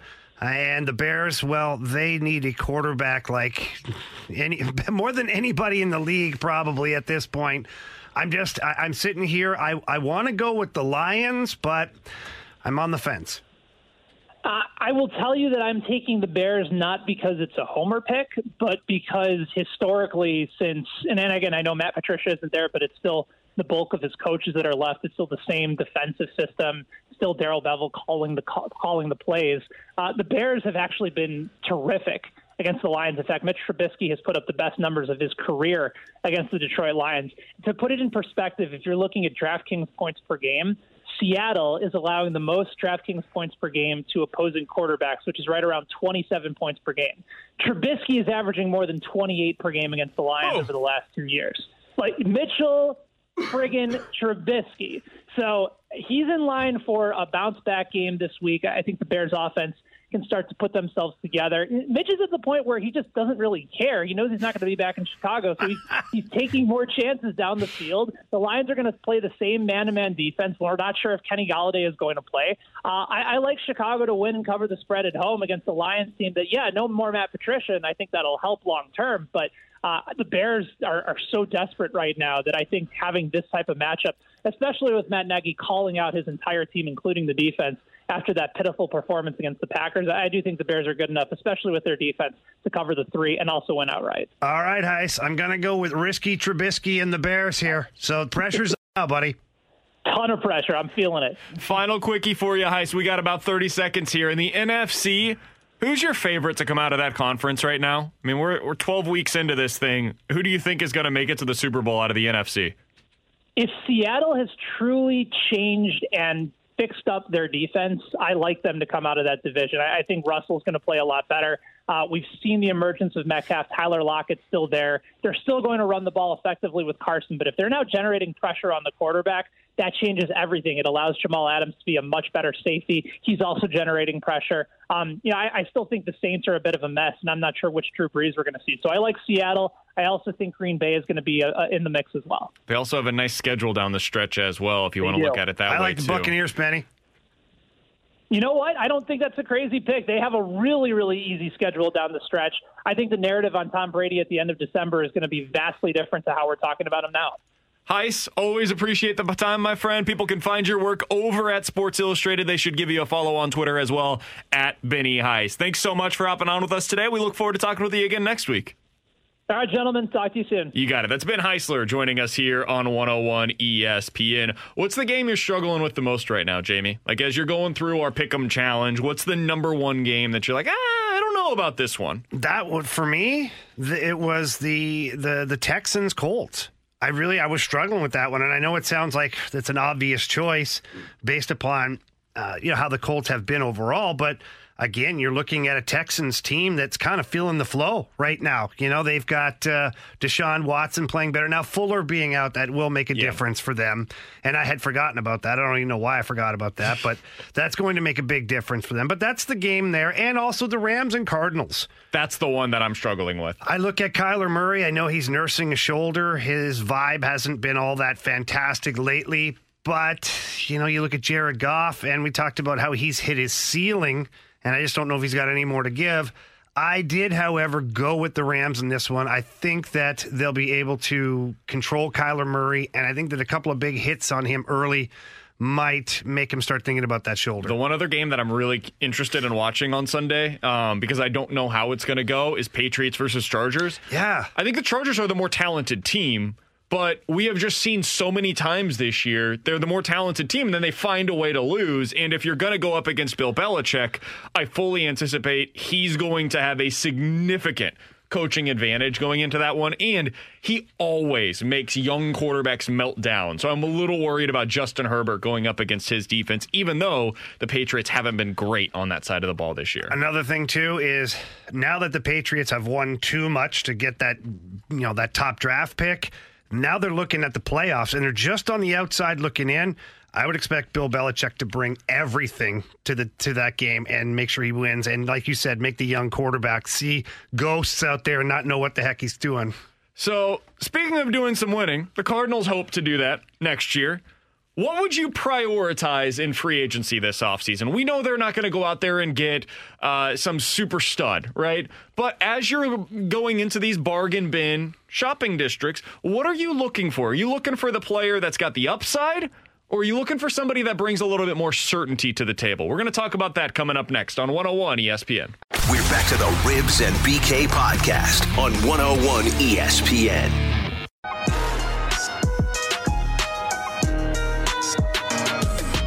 Favorite guy that's available that the Cardinals should really take a look at is David Dahl. He played for the Colorado Rockies. Last year, he was an all star, and then he got hurt. But before he was hurt, I- I'm telling you, he looked like one of the top 10 players in the game. And yes, oh, Colorado skews things offensively, but this is a former first round pick. You are what you are. He's had a hard time staying on the field. He's worth the risk, if you ask me. So that was Greg Amsinger earlier today. Karraker and Smallman interviewed him. Karraker and Smallman, you can check out their full podcast page, 101ESPN.com or the 101 ESPN app. It's all presented by I Promise. So he says David Dahl is the guy that he would go after for the Cardinals. And I get it.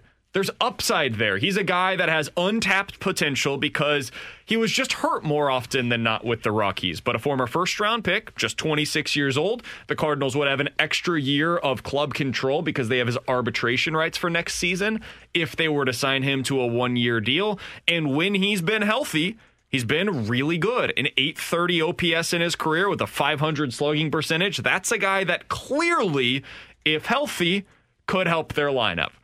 Jamie, I wanted to talk with you and Ferrario about this because I think the Cardinals are going to have two basically, um, they've got two different categories that they're going to put their free agency options into.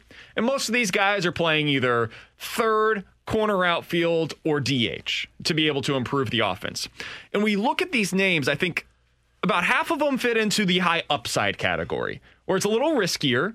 Maybe it's because they've had some down years. Some some of the guys, in particular David Dahl, it's because of injury questions. Those guys fit into the upside category. There's also some players that are more certainty. You kind of know what they are. Eddie Rosario is like the poster child of this. You know exactly what you're getting whenever you sign him, but it's it's good. You almost are left wanting a little bit more though. And so as you're looking at some of these players, I'm curious for you guys, where do you stand right now? What would you rather see the Cardinals go out and acquire? Would you rather them go for that upside player like David Dahl or maybe a Joc Pederson? Or, or maybe Kyle Schwarber kind of fits into that category as well. Or more of the you know what you're going to get. I'm talking Eddie Rosario, Carlos Santana, uh, Jonathan Schoop. You know what those players are going to be, but the upside might not quite be there the same way. Okay, so where I am now is I've flip flopped all over the place in the last week. Emotions are running high right now. No, but I'm back. I've circled back to Justin Turner. I know it's crazy. I know. I Where know. did that name come from? Well, I was. I, I've been thinking about again circling back to Austin Dean. No, no, no. I've been thinking about a non-outfielder and a position that the Cardinals could actually use, and that even if they kind of platoon him with a Matt Carpenter, Matt Carpenter plays third base. Yes, he's not a Gold Glover. I get it. But those two, if they're, you know, interchanging at some point where DH third base, DH third base, I think he makes a lot of sense. And I, all these other guys make sense too. Don't get me wrong. And and, and David Dahl here has been the guy that it looks like we're kind of stuck on right now. We mm-hmm. agree. I think he would be a great addition. But I also look at Justin Turner and go, he might be more than a one year guy. He could be. And then yep. if you have that bad in the lineup and you have all this money coming off the books and you go to add one more piece to it and you already have this guy, well, heck, now all of a sudden you've got three or four, maybe five bats in the lineup that make you feel pretty good about it. The only thing with Justin Turner is one his age, which I mean he well, still I'm is producing. Five year deal on this guy. No, like but he, two max. I, I understand. He'll be but 36 next year. So you're bringing way. in an older guy, which health is always a thing when it comes to that. The other thing is he's a third baseman.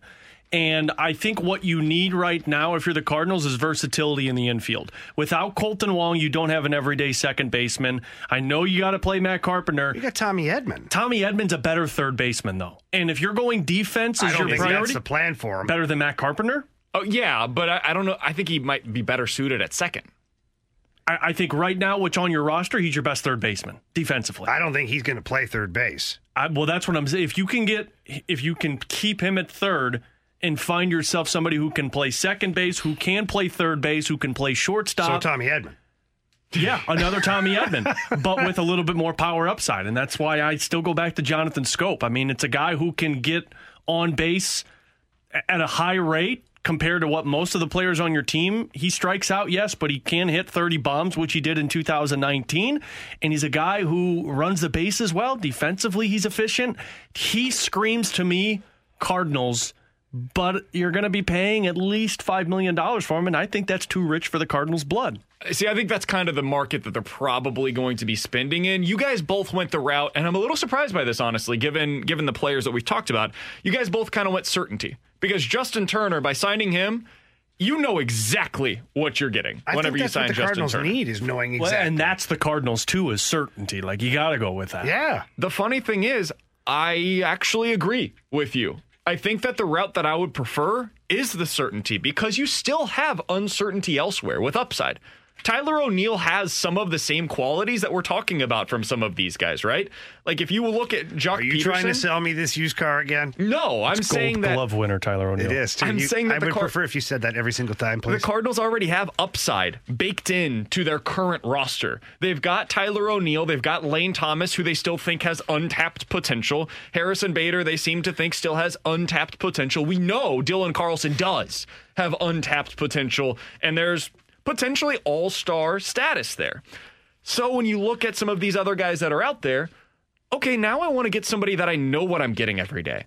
I want to get an Eddie Rosario that's going to bat 270 for me and is going to include power in my lineup. There is no question about what he's going to be. He's going to bat fifth every day in my lineup, and I'm going to feel good about the fact that he's batting fifth every day in my lineup.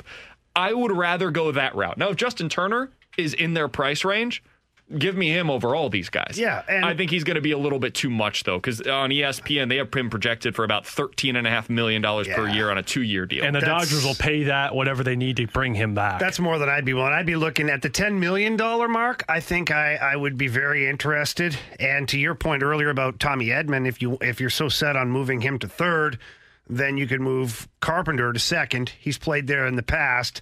And then you could platoon those three guys. I know you'd like to give Tommy Edman a solid spot so he gets used to it. But if you're going to have a, a guy like Justin Turner as your DH, but you'd like to get him some reps in the field, then I think he automatically goes over to third, and Tommy Edman slides over to second. Carp becomes the DH for that game. Yeah, I'd, I'd love to see Justin Turner. I, I think he'd be a fantastic fit. He kind of fits into that same range that I talked about earlier with Michael Brantley and Nelson Cruz, where if they are in their price range, that they both they all three bring upside with that certainty. Because the upside is that they have that certainty. They're already 300 hitters that are going to hit for power as well. All three of those guys. I would love to have them in the lineup. I just think it might be a little pricey for their blood, unfortunately. With Jamie Rivers and Alex Ferrario, I'm Brandon Kiley. What are the fatal flaws for the Super Bowl contenders out there right now? Bill Barnwell of ESPN.com wrote about some of them earlier today. I'm going to ask him which of these NFC teams has the smallest fatal flaw, and so he feels most positive about picking them to go to the Super Bowl from the NFC. We'll do that with Bill Barnwell of ESPN.com next on 101 ESPN. We're back to the Rivs and BK podcast on 101 ESPN. Blue superstar defenseman Jamie Rivers. That's Alex Ferrario, and I am Brandon Kiley. It's Rivs and BK on 101 ESPN. Very happy to go out to the Brown and Crouppen celebrity line. Bill Barnwell is football writer over at ESPN.com. You can give him a follow on Twitter at his name, Bill Barnwell. Always enjoy having him on the show. Bill, thanks so much for hopping on with us today, man. What did you make of the Wednesday matinee football game that we were able to enjoy yesterday? Hey guys, yeah, I um, you know, it was pretty sloppy, and I think that was probably par for the course. Uh, it was fun once. I don't think I'd want to do it every week. I like having some Wednesday afternoons to not sit there and watch, you know, uh, the, Ravens' third string quarterback and make plays against the best defense in football. But uh, hey, once in a while, sure, why not? So I did want to ask you a little bit of a follow up on this because, listen, it, it was a strange week. That everybody was affected by COVID. All, all of those disclaimers aside, 1914 Steelers against some of the third stringers for the Ravens. That that was a little disappointing in terms of the Steelers' performance in that one. And they really haven't been tested a lot this year because they've had such a weak strength of schedule this year. What do you make of the Steelers right now? Are, are they truly the clear cut second best team in the AFC, or are they a little bit of uh, a sheep in wolf's clothing right now? Yeah, I think it's tough to say because you look at the teams who they've played who have actually been good. You know, Tennessee, that game, game came down to a final drive. It was 27 24. I know the Steelers were up early, but uh, Tennessee was able to make a comeback. Um, you know, I, I think the Steelers are a very good team. I think they have the upside to be a great team. And I think you saw when they blew out the Browns, maybe the Browns aren't all that great either, but, you know, are going to be a playoff team in week six. That was kind of what they can do when everything is, is sort of working at the same pace. But um, I think week after week, you sort of look at the Steelers and you sit here and say, hey, you know, good, sure, very good, even maybe sure. But very rarely do I feel like they're as dominant as the Chiefs, uh, even as Tennessee in, in different games. So to me, I, I think, you know, over the rest of the season, the schedule's still not tough. It's Washington, Buffalo, Cincinnati, Indy, and Cleveland. Um, you know, some competitive teams there, but I want to see them blow out a really good football team at least once or twice over the rest of the season to really get a sense that they are, you know, maybe right there with the Chiefs among the best teams in the AFC. Yeah, Bill, that's kind of what I wanted to circle back to here is the top three for me in the conference are the Chiefs, the Titans, and the Steelers. But yep. I think the Chiefs are a runaway to win this conference and represent in the Super Bowl. But I'm looking at the rest of the field and I'm thinking that the Tennessee Titans could be their biggest obstacle in getting there. Mm-hmm. Absolutely. I wrote about it today for ESPN.com. I wrote about the. Uh sort of the kryptonite. You know, the team you'd want you want to avoid if all things are possible. I mean, the Chiefs can beat the Titans. We saw it last year in the postseason.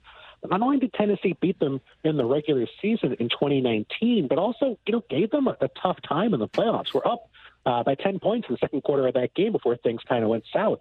So you know, I, I think the Chiefs are a better team for sure. But you look at the Chiefs' weaknesses. I mean, obviously, their uh, run defense is the weakness of that team. I think they're very happy saying, okay, if you want to run the ball, fine. You know, you're not going to score very much. We're going to score at will on offense. But uh, Derrick Henry is a little different than your average running back and your average running game. So um, I, I think that's the team they would want to avoid. I think they'd rather play the Steelers in the AFC Championship game than they would the Tennessee Titans. Uh, Bill, as somebody who grew up in Kansas City, is a Chiefs lifer fan. Uh, you're absolutely correct. I want no part of the Titans in the postseason. I don't want to see that, those linebackers try to tackle Derrick Henry. I don't want to see mm-hmm. those corners try to defend A.J. Brown, and a, a big play mm-hmm. would almost certainly happen. And just as somebody who's seen enough of these Titans versus Chiefs games, I fully expect something weird to happen, like Marcus Mariota catching his own pass and running it in for a touchdown in the playoffs. I want no, I want no part of that team in the postseason. Yeah, and I mean the Steelers are a great team. I don't want to take anything away from the Steelers. I mean they're a you know, they have an incredible defense with losing Bud Dupree, uh, one of their edge rushers for the season with the torn ACL is obviously going to hurt. But I mean, that defense can take over games. But, you know, I, I just, when I watch the offense, you know, the, the numbers are fine. Ben Roethlisberger looks healthy, but I, I just don't get a sense that offense is dominant. You know, where are the big plays? Where's the effective running game? Where's the, um, you know, the consistency? I mean, they have guys who make plays, and so you have like you know Chase Claypool doing great stuff, and Juju Smith-Schuster does make plays. I mean, they have guys who can do things, but just from drive to drive, I don't get that same sense that you know, you're terrified to play them the way you are with the Chiefs or even with Tennessee. We're talking to Bill Barnwell, football writer for ESPN.com. He's joining us here on Rivs and BK. Bill, you mentioned that earlier today you wrote a piece about the kryptonites for each of these teams, kind of the fatal flaws or the potential fatal flaws, and which which opponent would best be able to expose those.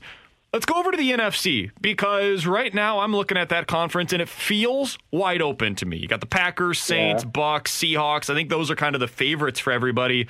For you right now, who do you have the most trust in that they will get to the Super Bowl? Because I feel like they're they're kind of all relatively even, but who do you trust the most right now out of those NFC contenders? Ooh. It's a good question. You know, I, I would maybe say the Packers, which sounds strange to me. I, I think I was someone who was on the Bucks uh, before this really rough stretch. I want to see what happens coming out of their bye because I think they're sort of at an inflection point and they have to figure out whether they want to keep doing what they were doing on offense and kind of see if Tom Brady and that offensive line can coalesce and be more comfortable in that offense after the bye, or if they're going to make changes and maybe be more of a, a, a quick strike, quick game offense, get the ball out of Tom Brady's hands, not get him hit as frequently because that's been such a problem for them uh, throughout the season. I think they have to figure out what they're going to do for the rest of the year this week, and we're not going to see that until next week, unfortunately, because they have the week off. But um, I'm skeptical of Tampa now because the offense is really struggling with Seattle. I'm skeptical of that defense. I, I just think they are a mess. I think they're going to look good in the next couple of weeks because they're playing Colt McCoy and the Giants and Sam Darnold and the Jets. But I think in, in the playoffs, I'm going to really be hesitant to kind of trust them. And with the Saints, I mean, the defense is phenomenal, but we don't know what's going to happen at quarterback. I mean, Drew Brees is dealing with, you know, a crazy amount of, of, of fractured ribs, and I, I think he was playing very well before the injury. I think it's crazy that he was able to do that with, you know, uh, 11 broken ribs or, or 11 fractures in his ribs or whatever they were saying. I mean, it, it's nuts, but, um, you know, it, it's going to be tough to ask him to do that again into the postseason. So, um, can Taysom Hill be that guy? He's looked okay so far, but I mean, obviously they were playing basically a, a farce of a game last year against the Broncos, given the circumstances. I want to be rude towards Kendall Hinton, but I mean that was you know unfair to put him in that circumstance, and it wasn't a competitive game because of that. But you know, I, I think with the Packers, I mean, Aaron Rodgers is very consistent from week to week, outside of maybe the Tampa Bay game. Um, the defense, you know, they have playmakers. They kind of remind me of the Chiefs a little bit in terms of they they have a great pass rush. They have a, a secondary that can you know create takeaways. My concern is just, you know, they have to find the right matchups. The, the, the they faced the Niners last year, and the Niners just ate them up uh, both times they played. So if they can get the right matchups throughout the playoffs, I think they're the team that I would maybe kind of lean towards trusting the most uh, in the NFC in January. All right, I want to head out to the, to LA and the Rams, okay? Because this is just my opinion on this one, mm-hmm. but I feel like Jared Goff has kind of hit his ceiling as a quarterback. Mm-hmm. And the, the, opposite of that is I think Sean McVay still has a lot to give as far as offensive creativity. But mm-hmm. he's, I don't want to say he's stuck with Jared Goff, but he kind of yeah, is. Jared Goff. He, he kind of is stuck with Jared Goff. How do the Rams work their way through this to where Sean McVay, obviously a very offensive minded coach, but it's kind of got a ceiling or a cap on it because Jared Goff, I think he's at where he's going to be for the rest of his career. It feels like it, right? I mean, you know, he's not he's not a, a young guy in the league anymore. He's been there five or six years. He's not like he's, you know, someone who's emerging. This is what he is. It's been him for a few years. He's been consistent. He can be incredibly accurate and look really great at stretches. I mean, he, his upside is phenomenal, but we know we're not going to get that guy for 16 games out of a season. We're going to get him for three or four weeks at a time at best. But he's going to have those games where he looks totally overmatched, like the Dolphins game, like the Niners game last week, where he looks, you know, where he's the problem with that football team. And I, I think there's maybe two things you can do. One is that maybe you, you sit there and you sort of hope, okay, we'll make it to the postseason, and he'll get hot for three or four games. You've seen Eli Manning get hot for three or four games. Joe Flacco get hot for three or four games. I think Jared Goff's a little better than those guys, but um, you get hot for three or four games, hey, you got a shot. And Jared Goff could do that for three weeks or four weeks if it's the right circumstances. But I think the other concern is maybe you take some of the load off Jared Goff. Maybe you run the ball more. Maybe you try to get him in more advantageous situations early in games. So um, the Rams always say they're a very um, physical football team. They want that to be their identity. When you look at what they actually do on paper, or when actually what they actually do when they play the games, they're not a physical, aggressive football team. They're a pass first football team. That's fine, but I think running a little bit more might take some of the load off Jared Goff and might not put him in situations where he feels like he has to be has to be that sort of like, you know, hero or, or, playmaker and not make the same mistakes he makes in those games where he really does collapse and really struggle. Final question that I've got for you, Bill. Uh, I, I love your work that you go so in on not just the here and now, but you look forward to the future as well. And you look at a little bit more of the minutia that maybe some fans aren't always aware of. So mm-hmm. as you look across the league right now and we kind of project forward to the offseason, what do you think is going to be if you were a prospective coach looking for your next gig and you're one of these hot names that kind of has your pick of which team you want to go to? What would be the roster that you would want to go to? What's the team that you think would be the best potential Ooh. opening out there this offseason? You know, it, it's not what I would have said a month ago, but I think it's Houston. And I know that they have no draft picks. I know that they don't have a lot of money to work with because they spent so much money over the past couple of years. I know that Bill O'Brien has sort of made a lot of mistakes with that roster, but you have Deshaun Watson. And that guy is playing out of his mind over the past four to six weeks. He has been absolutely incredible. He's been best quarterback in football to me over the past month and a half of the season. And, you know, losing Will Fuller is going to hurt. Um, they are a team that's going to have to make some changes over the offseason. Don't know what the coaching situation or GM situation is going to look like. But if you're a coach, I would, I would, I think as a GM, I'd pick somebody else. But as a coach, I would say, okay, you know, Deshaun Watson is a guy I can't I would be lucky if I got a quarterback as good as Deshaun Watson, even with Matt Ryan, even with Matt Stafford, even if I drafted Trevor Lawrence. You know, Deshaun Watson is a, a guaranteed superstar quarterback. And I think if you're a coach, that's what you start with. You can hopefully figure out the rest. Uh, depending on what you do with, you know, whether you're a defensive minded coach or an offensive minded coach, you can kind of find your solutions elsewhere. But you can't manufacture a superstar quarterback. Same thing we're seeing with the Rams and Jared Goff. I mean, Sean McVay's a genius, but that offense with Deshaun Watson would be incredible relative to what they have with Jared Goff at quarterback. So I'd start with Deshaun Watson. I start with the Texans. I'd figure the rest out later. God, I hope they get a good coach down there. I, I, Arthur yeah. Smith, uh, Eric Bieniemy, whoever the offensive guy is that can unlock a few things for him for just easy completions. God, it would be awesome to see it. Bill, always appreciate the time, man. Really good stuff today. We wish the best to you and your family, and hopefully we'll talk with you again soon. Yeah, thanks, guys. Stay safe. Absolutely. That is Bill Barnwell joining us here on 101 ESPN. I'm sure there's some in our audience, Jamie, that heard him say, hey, over the last six weeks, I don't think there's been anybody in the NFL that's played better at the quarterback position than Deshaun Watson. Yeah. It, it, sounds kind of, you, you, hear it and you're like, uh, Patrick Mahomes has been pretty good. Aaron Rodgers been pretty good. Since Bill O'Brien was fired, Deshaun Watson has played seven games. In those seven games, he's thrown for 2,100 yards, huh. 18 touchdowns, and two interceptions. He's added another 250 yards on the ground and a touchdown. Over a 16 game season, Jamie, that would equate to 4,800 yards passing, 41 touchdowns, five picks, and more than 500 yards on the ground.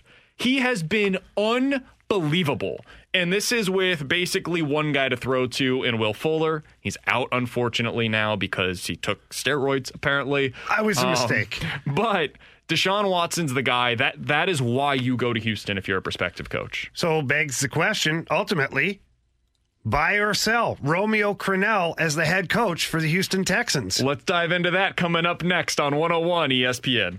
We're back to the Rivs and BK podcast on 101 ESPN.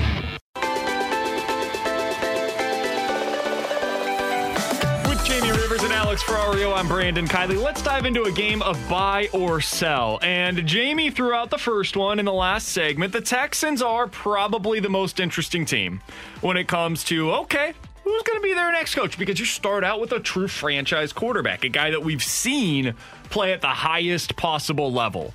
So, buy or sell, Jamie, Romeo Crennel, given the way that we've seen the Texans play. They've won three of their last four games. They were kept, kept it close in that monsoon of a game against the Browns. Buy or sell, Romeo Crennel deserves a shot as the head coach of the Houston Texans. Three weeks ago, this would have been absolutely easy. And everybody was dogging on Romeo Crennel. They're like, ah, he's just a stopgap, you know, whatever. Yeah, he's coached before, but he's not the guy but look what he's done. And you just gave us the numbers for Deshaun Watson. Yep. He's literally tearing it apart in the in the NFL right now under Romeo Crennel. I don't know if you look to move on or do you look to build a better staff around him. You know, so I, as much as this is crazy, I'm going to buy Romeo really? Crennel as the coach. Yikes. I am.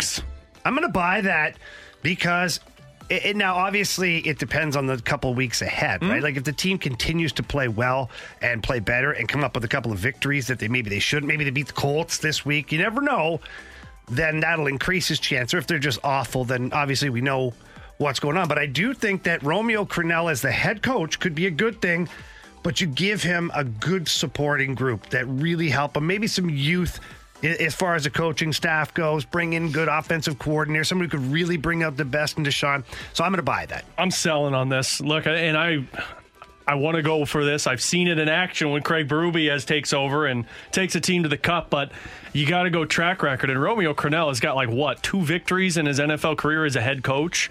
Yeah, before was, Houston. He's got four now. Well, yeah, four now. But he was he was my coach in, in Kansas City, and it didn't go. He's, he's just I, I think he's one of those guys that looks great at the time for a, for a short span, and you got to know these guys are going off of adrenaline too because the coach got fired and because the former coach effed everything well, five up. Five weeks is enough long time of adrenaline. I'm just not in on Romeo Crennel as a head coach for these guys. I think they need somebody young. I think they need somebody who can kind of inspire some of these guys. So I, am selling on this one. Their wins are against the Jags, the Patriots, and the Lions. Listen, I, I'm certainly not somebody that's going to.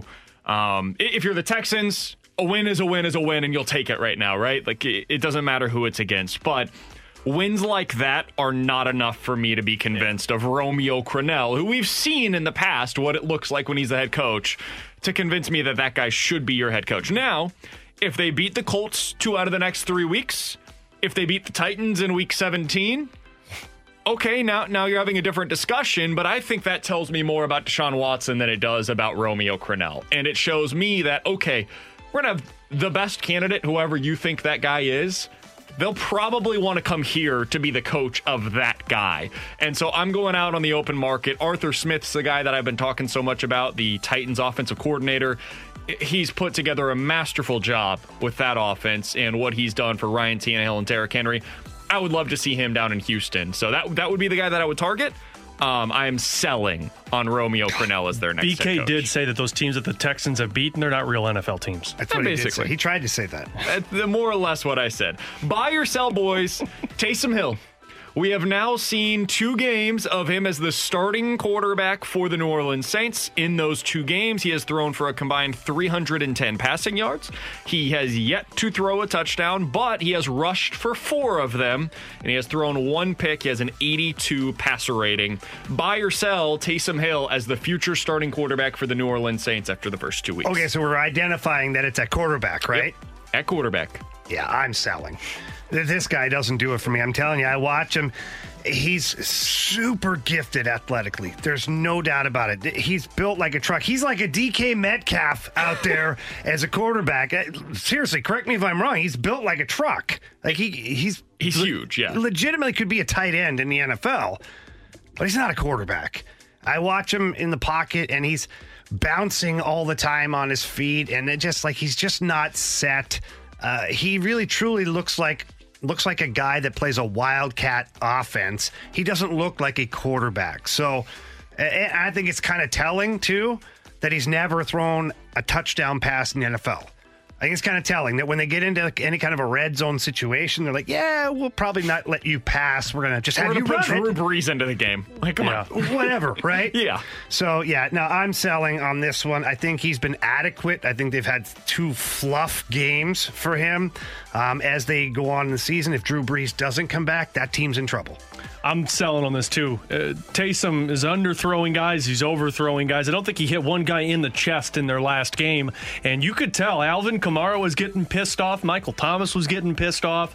Well, Kamara's been non-existent now with Taysom Hill.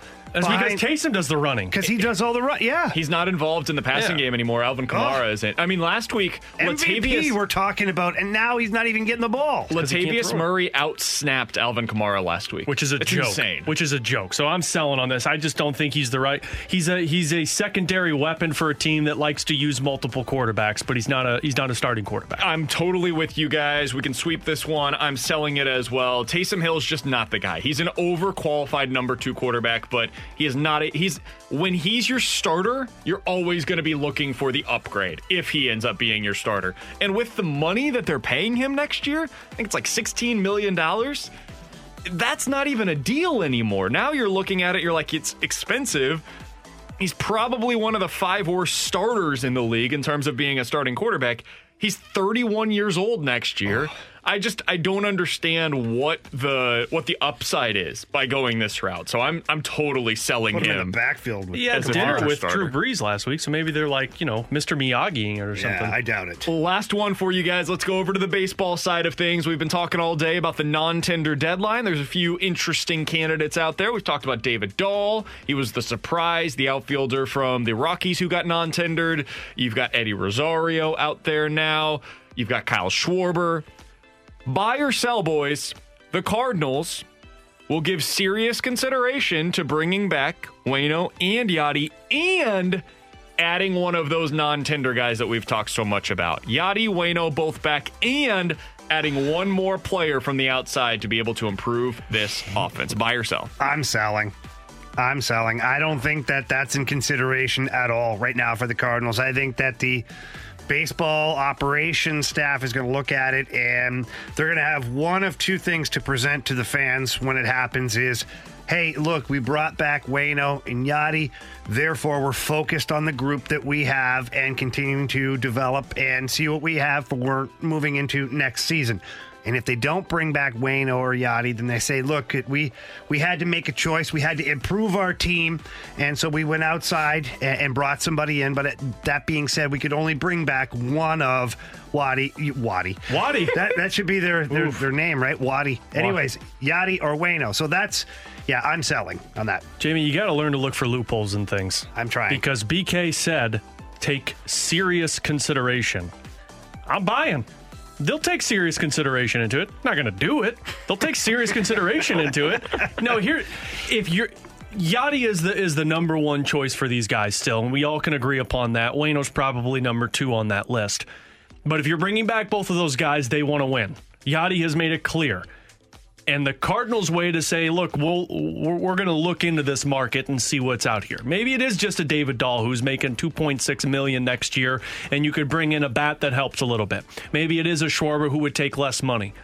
But if you're bringing back Yadi and Wayno, you got to be selling these guys on. We're going to actually compete here to bring in some type of bat to help out. See, I think if you're selling Yadi on, we're going to win. You're talking about the following year. That's why we're giving you a two year deal, Yadi, because the following year, hopefully, you get to go out on top or pretty close to it. Well, that's I don't one- think they're worried about Wayne. That's why one of these guys can be one of those series helps, not just for this year, but next year. So I'm buying on this.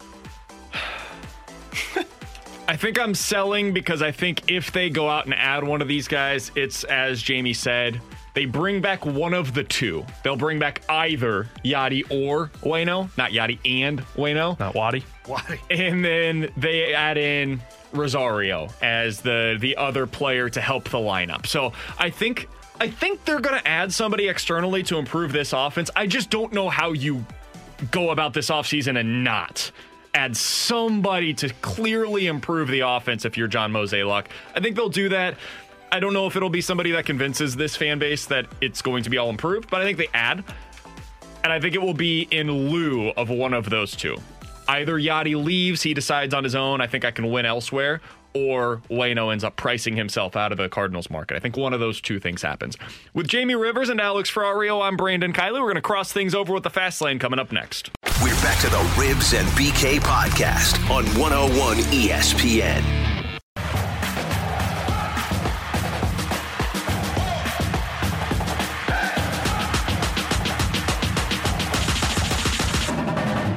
He's Jamie Rivers. He's a former Blue superstar defenseman.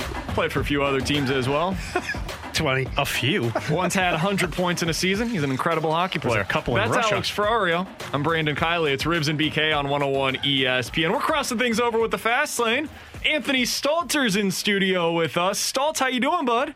Boys, if I were any better, I'd be Alex Ferrario. Let's be honest. Hell yeah. Wow. Hell yeah, Anthony. Wow. So, Anthony, I got a question for you. okay. Our good buddy, Tanner Hendrickson, better known as T Bone around here. Um, he likes to dabble in the gambling a little bit, put some money on some games, and he looks up to certain people for certain bets or advice regarding, you know, his, financial future. We'll put it that way. And uh, apparently, he- he's been disturbed for the last handful of days because he says you told him to bet on the New York Jets. Well, that was a bad decision. I told him to bet on the Jet against the Dolphins. I'm assuming. Yeah, but I'm just what like was this a joke? Use the term gambler fallacy. Did, did you guys have a T-Bone's telling me. side bet saying I bet twenty bucks that I can get him to put money on the Jets? Hey, Stoltz, you know the, the Jets have not won a football game this year. Have you seen Adam I, I ha- I do. I do know that the Jets haven't won a football game. I, I also know that they've covered, I think, three of their last four games. The reason why I don't know, I don't remember the conversation I had specifically with Tanner. Maybe he maybe he read an article I wrote or something like that. I, I did like the Jets against Tua Tagovailoa and the Miami Dolphins last week. Now Tua was ruled out, I believe, on Saturday, and Ryan Fitzpatrick was going to be the starting quarterback against the Dolphins. It was more of a play against Tua and taking the seven points with the home dog, the Jets, who had been playing well, and Sam Darnold was back. So that that was my thought process on that one. I mean, I understand the the viewpoint of why why the hell would you take the Jets, but I was betting against Tua. Okay, but Anthony, I'm sure that as soon as you realized that Tua wasn't playing, you picked up the phone and called Tanner and said, "Switch that bet." You know right? what, Jamie? This is trash. You're putting my man on the spot here. Stalter, this is trash, buddy. Well, what's funny is I don't. Again, I don't. I don't remember. I don't remember. T- I don't. I don't remember advising Tanner. Oh, this to is what they all the say. Jets. This is how they all Tanner's say a liar. I can't remember that evening in question. I, I've I've turned into who is it? Roger Roger Clemens, who said uh, I, I misremember or I don't remember or whatever he said. You're not here to speak about the past. Is it Michael Irvin? I don't know nothing about nothing. Calm down. Calm down. Yep. Yep. So I, I uh, Tanner, I apologize if you're listening. No, don't apologize to him, Stoltz. I don't remember having that conversation with him. He said it on Friday too when we were filling on the fast lane, me and T- T-Bone, and we were going through our picks on the segment, and he said, "I want to take the Jets on this one," and I'm like, "What the hell?" Tanner said something about this world of gambler fallacy. I don't know. Yeah, well, the the gambler the gambler fallacy is that it, when you're, let's say you're at a roulette table, and Obviously, you know, obviously you could bet red or black mm-hmm. on the table. Pretty standard. always green, Sure. Stoltz. So oh, always green. There you go. Double zeros. So the so let's say let's say red comes up ten times in a row. So you start betting black because the idea is well it can't keep coming up red. That's called the gambler's fallacy. It can come up red another ten times before it goes to black. It, it's the same odds on the next one that it was on the last one. It's exactly. 50 or whatever, 48, 48, 2 uh, every time. Right. So the, the the gambler's fallacy was that was my comment one time to Ronj because Ronj said something to the effect of, "Well, they can't keep losing or they can't keep winning," and I said, "Look, that's that's a gambler's fallacy. You." Of course, they could keep winning. Of course, they could keep losing. It can come up red 52 times. It could be a- absolutely an improbability, but it could. So that's the, having that gambler's fallacy is you're you're expecting kind of the the next thing to go opposite because there there was a string on red or a string on red on black. Well, I'll tell you what, Anthony. The uh, the text line here always full of great advice from the three one four. Anthony, you just got to get you a fall guy. That's all. Words to remember. Anthony, I'll be your fall guy.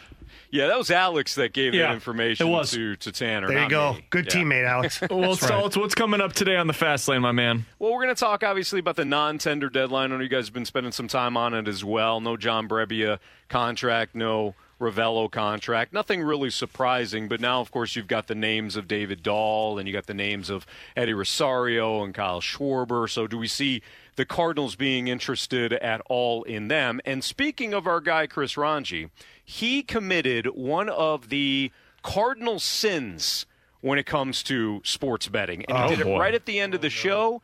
And within, I think it was less than five minutes, he was proven wrong. And we're going to get to that as well. Well, we're looking forward to that, man. And uh, I, I maybe it wasn't a surprise to you, but it was certainly a surprise to this show that our guy Rangel Ravelo is no longer going to be with the Cardinals. It was a sad day. We had the funeral for him earlier today. So if you missed that, check it out 101ESPN.com, the free 101 ESPN app. You can also join in on the holiday spirit by contributing to Karraker and Smallman's 12 Days of T-Shirts fundraiser for the Little Bit Foundation. Donate at least $25 online between now and December 14th, and you will receive a complimentary 101 ESPN T-shirt as a gift for your donation. You got 12 days to donate, 12 days to score that free 101 ESPN T-shirt with a donation. Your $25 donation helps the Little Bit Foundation provide a backpack of school supplies to a local student in need. Huge thanks to our presenting sponsor, Massage Luxe. Find all the details and make your donation to our 12 Days of T-Shirts fundraiser now at 101ESPN.com. For Jamie Rivers and Alex Ferrario, I'm Brandon Kiley. 101 ESPN coming up next is the Fast Lane. We'll be back tomorrow at 11. Mmm. You've been listening to the Rivs and BK podcast, powered by I Promise.